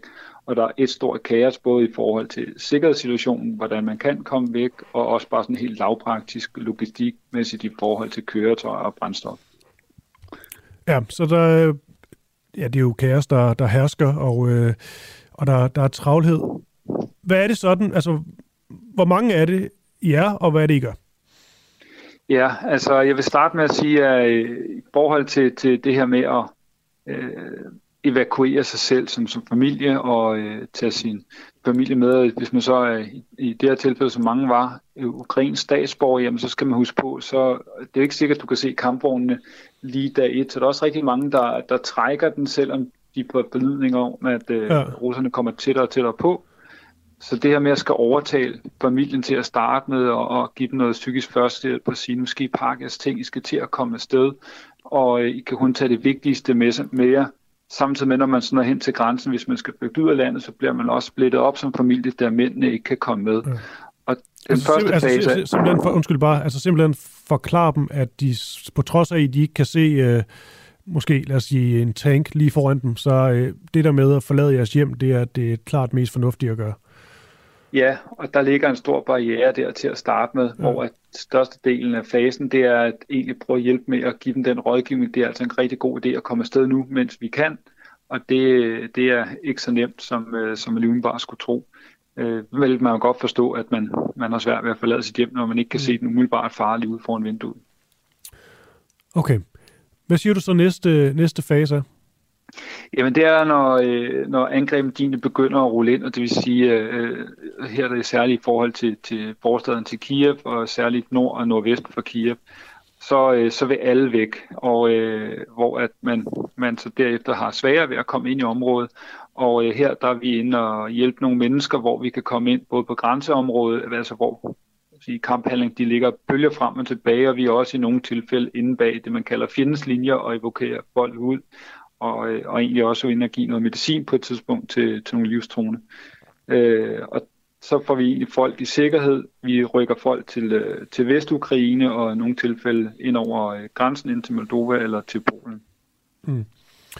Jeg ved godt, der er mange ting, du ikke sådan må sige i forhold til, hvad sådan en service øh, koster. Måske også, hvem det er, der, der hyrer jer. Men jeg er alligevel lidt nysgerrig, fordi jeg kan ikke ud fra, at de her sådan helt almindelige familier lige ved, at man kan ringe til, til Eagle Shark. Altså, der må være en eller anden altså der må være sådan nogen, nogen bag, som på en eller anden måde får, får hyret jer ind, og så skal I så hjælpe så mange som muligt. Altså, hvor meget kan du fortælle om, hvordan det fungerer? Jeg kan sige, at det er ofte virksomheder, globale virksomheder, som der ringer rundt til deres netværk, og så er vi så blevet øh, anbefalet De fleste af dem her var egentlig ikke vores øh, kunder eller kontakt med forvejen, men så bliver vi anbefalet på baggrund af, af nogle gode og sikre løsninger tidligt i processen, så går det egentlig ret voldsomt med, at vores telefon den stort set øh, ringer uafbrudt i døgnets 24 timer, og vi arbejder i døgndrift i noget, der ligner 3-4 uger. Vi hjælper så øh, øh, medarbejdere fra de her forskellige virksomheder plus deres familier, og så samler vi også øh, nogle op, som der er øh, undervejs, nogle i nærheden. Vi havde blandt andet en, øh, en redningsaktion øh, fra, øh, fra øh, hvor der var ude ved en, øh, ved en bunker, hvor der også var flere med end bare familien, som der er tilhørt familien. Og, og der fylder vi selvfølgelig køretøjerne op, øh, så, så kan komme så mange mennesker med som overhovedet muligt. Ja. Betyder det så også, at I har måttet skulle sige nej til nogen, som ikke ligesom var en del af jeres øh, jeres givende operation? Vi har ikke, der er ikke nogen, der kontakter os, og så vi har sagt, øh, sagt nej til, udover af sikkerhedsmæssige årsager. Og det er selvfølgelig også en, øh, noget, der er svært som mennesker, når man egentlig gerne vil og se andre mennesker ned og gerne vil hjælpe. Men de russiske familier har vi ikke været i stand til at hjælpe, simpelthen fordi vores, øh, vores operatører på jorden, de ikke har tåret at samle dem op af frygt for deres eget liv at blive stoppet i checkpoints og, og repressalier eller konsekvenser ved at køre med russisk øh, øh, familier og i særdeleshed med russiske mænd i, øh, i en kampdygtig alder. Så, mm. så det, dem har vi været svære været nødt til at, at sige, det kan vi ikke hjælpe øh, af, af ren og skær sikkerhedsmæssige årsager. Ja. Hvad er det så helt konkret, I kan bidrage med, som eksempelvis, hvis jeg nu øh, havde pakket en bil sammen med, sammen med nogle andre for at redde folk ud? Øh, hvad, er det, hvad, er det, hvad er det, I kan? Ja, men vi har øh, et øh, efterretningsnetværk, hvor vi, øh, vi får et ret detaljeret her og nu billede i forhold til, hvor er kamphandlingerne. Og Mm. det sikrer os, at man ikke kører en forkert rute, hvor man risikerer i yderste konsekvens at blive tilbageholdt og blive slået ihjel, som man desværre også så rigtig mange eksempler på, eller snigeskytter var der også en del af øh, på nogle af de her, især de her store hovedveje ud af Kiev.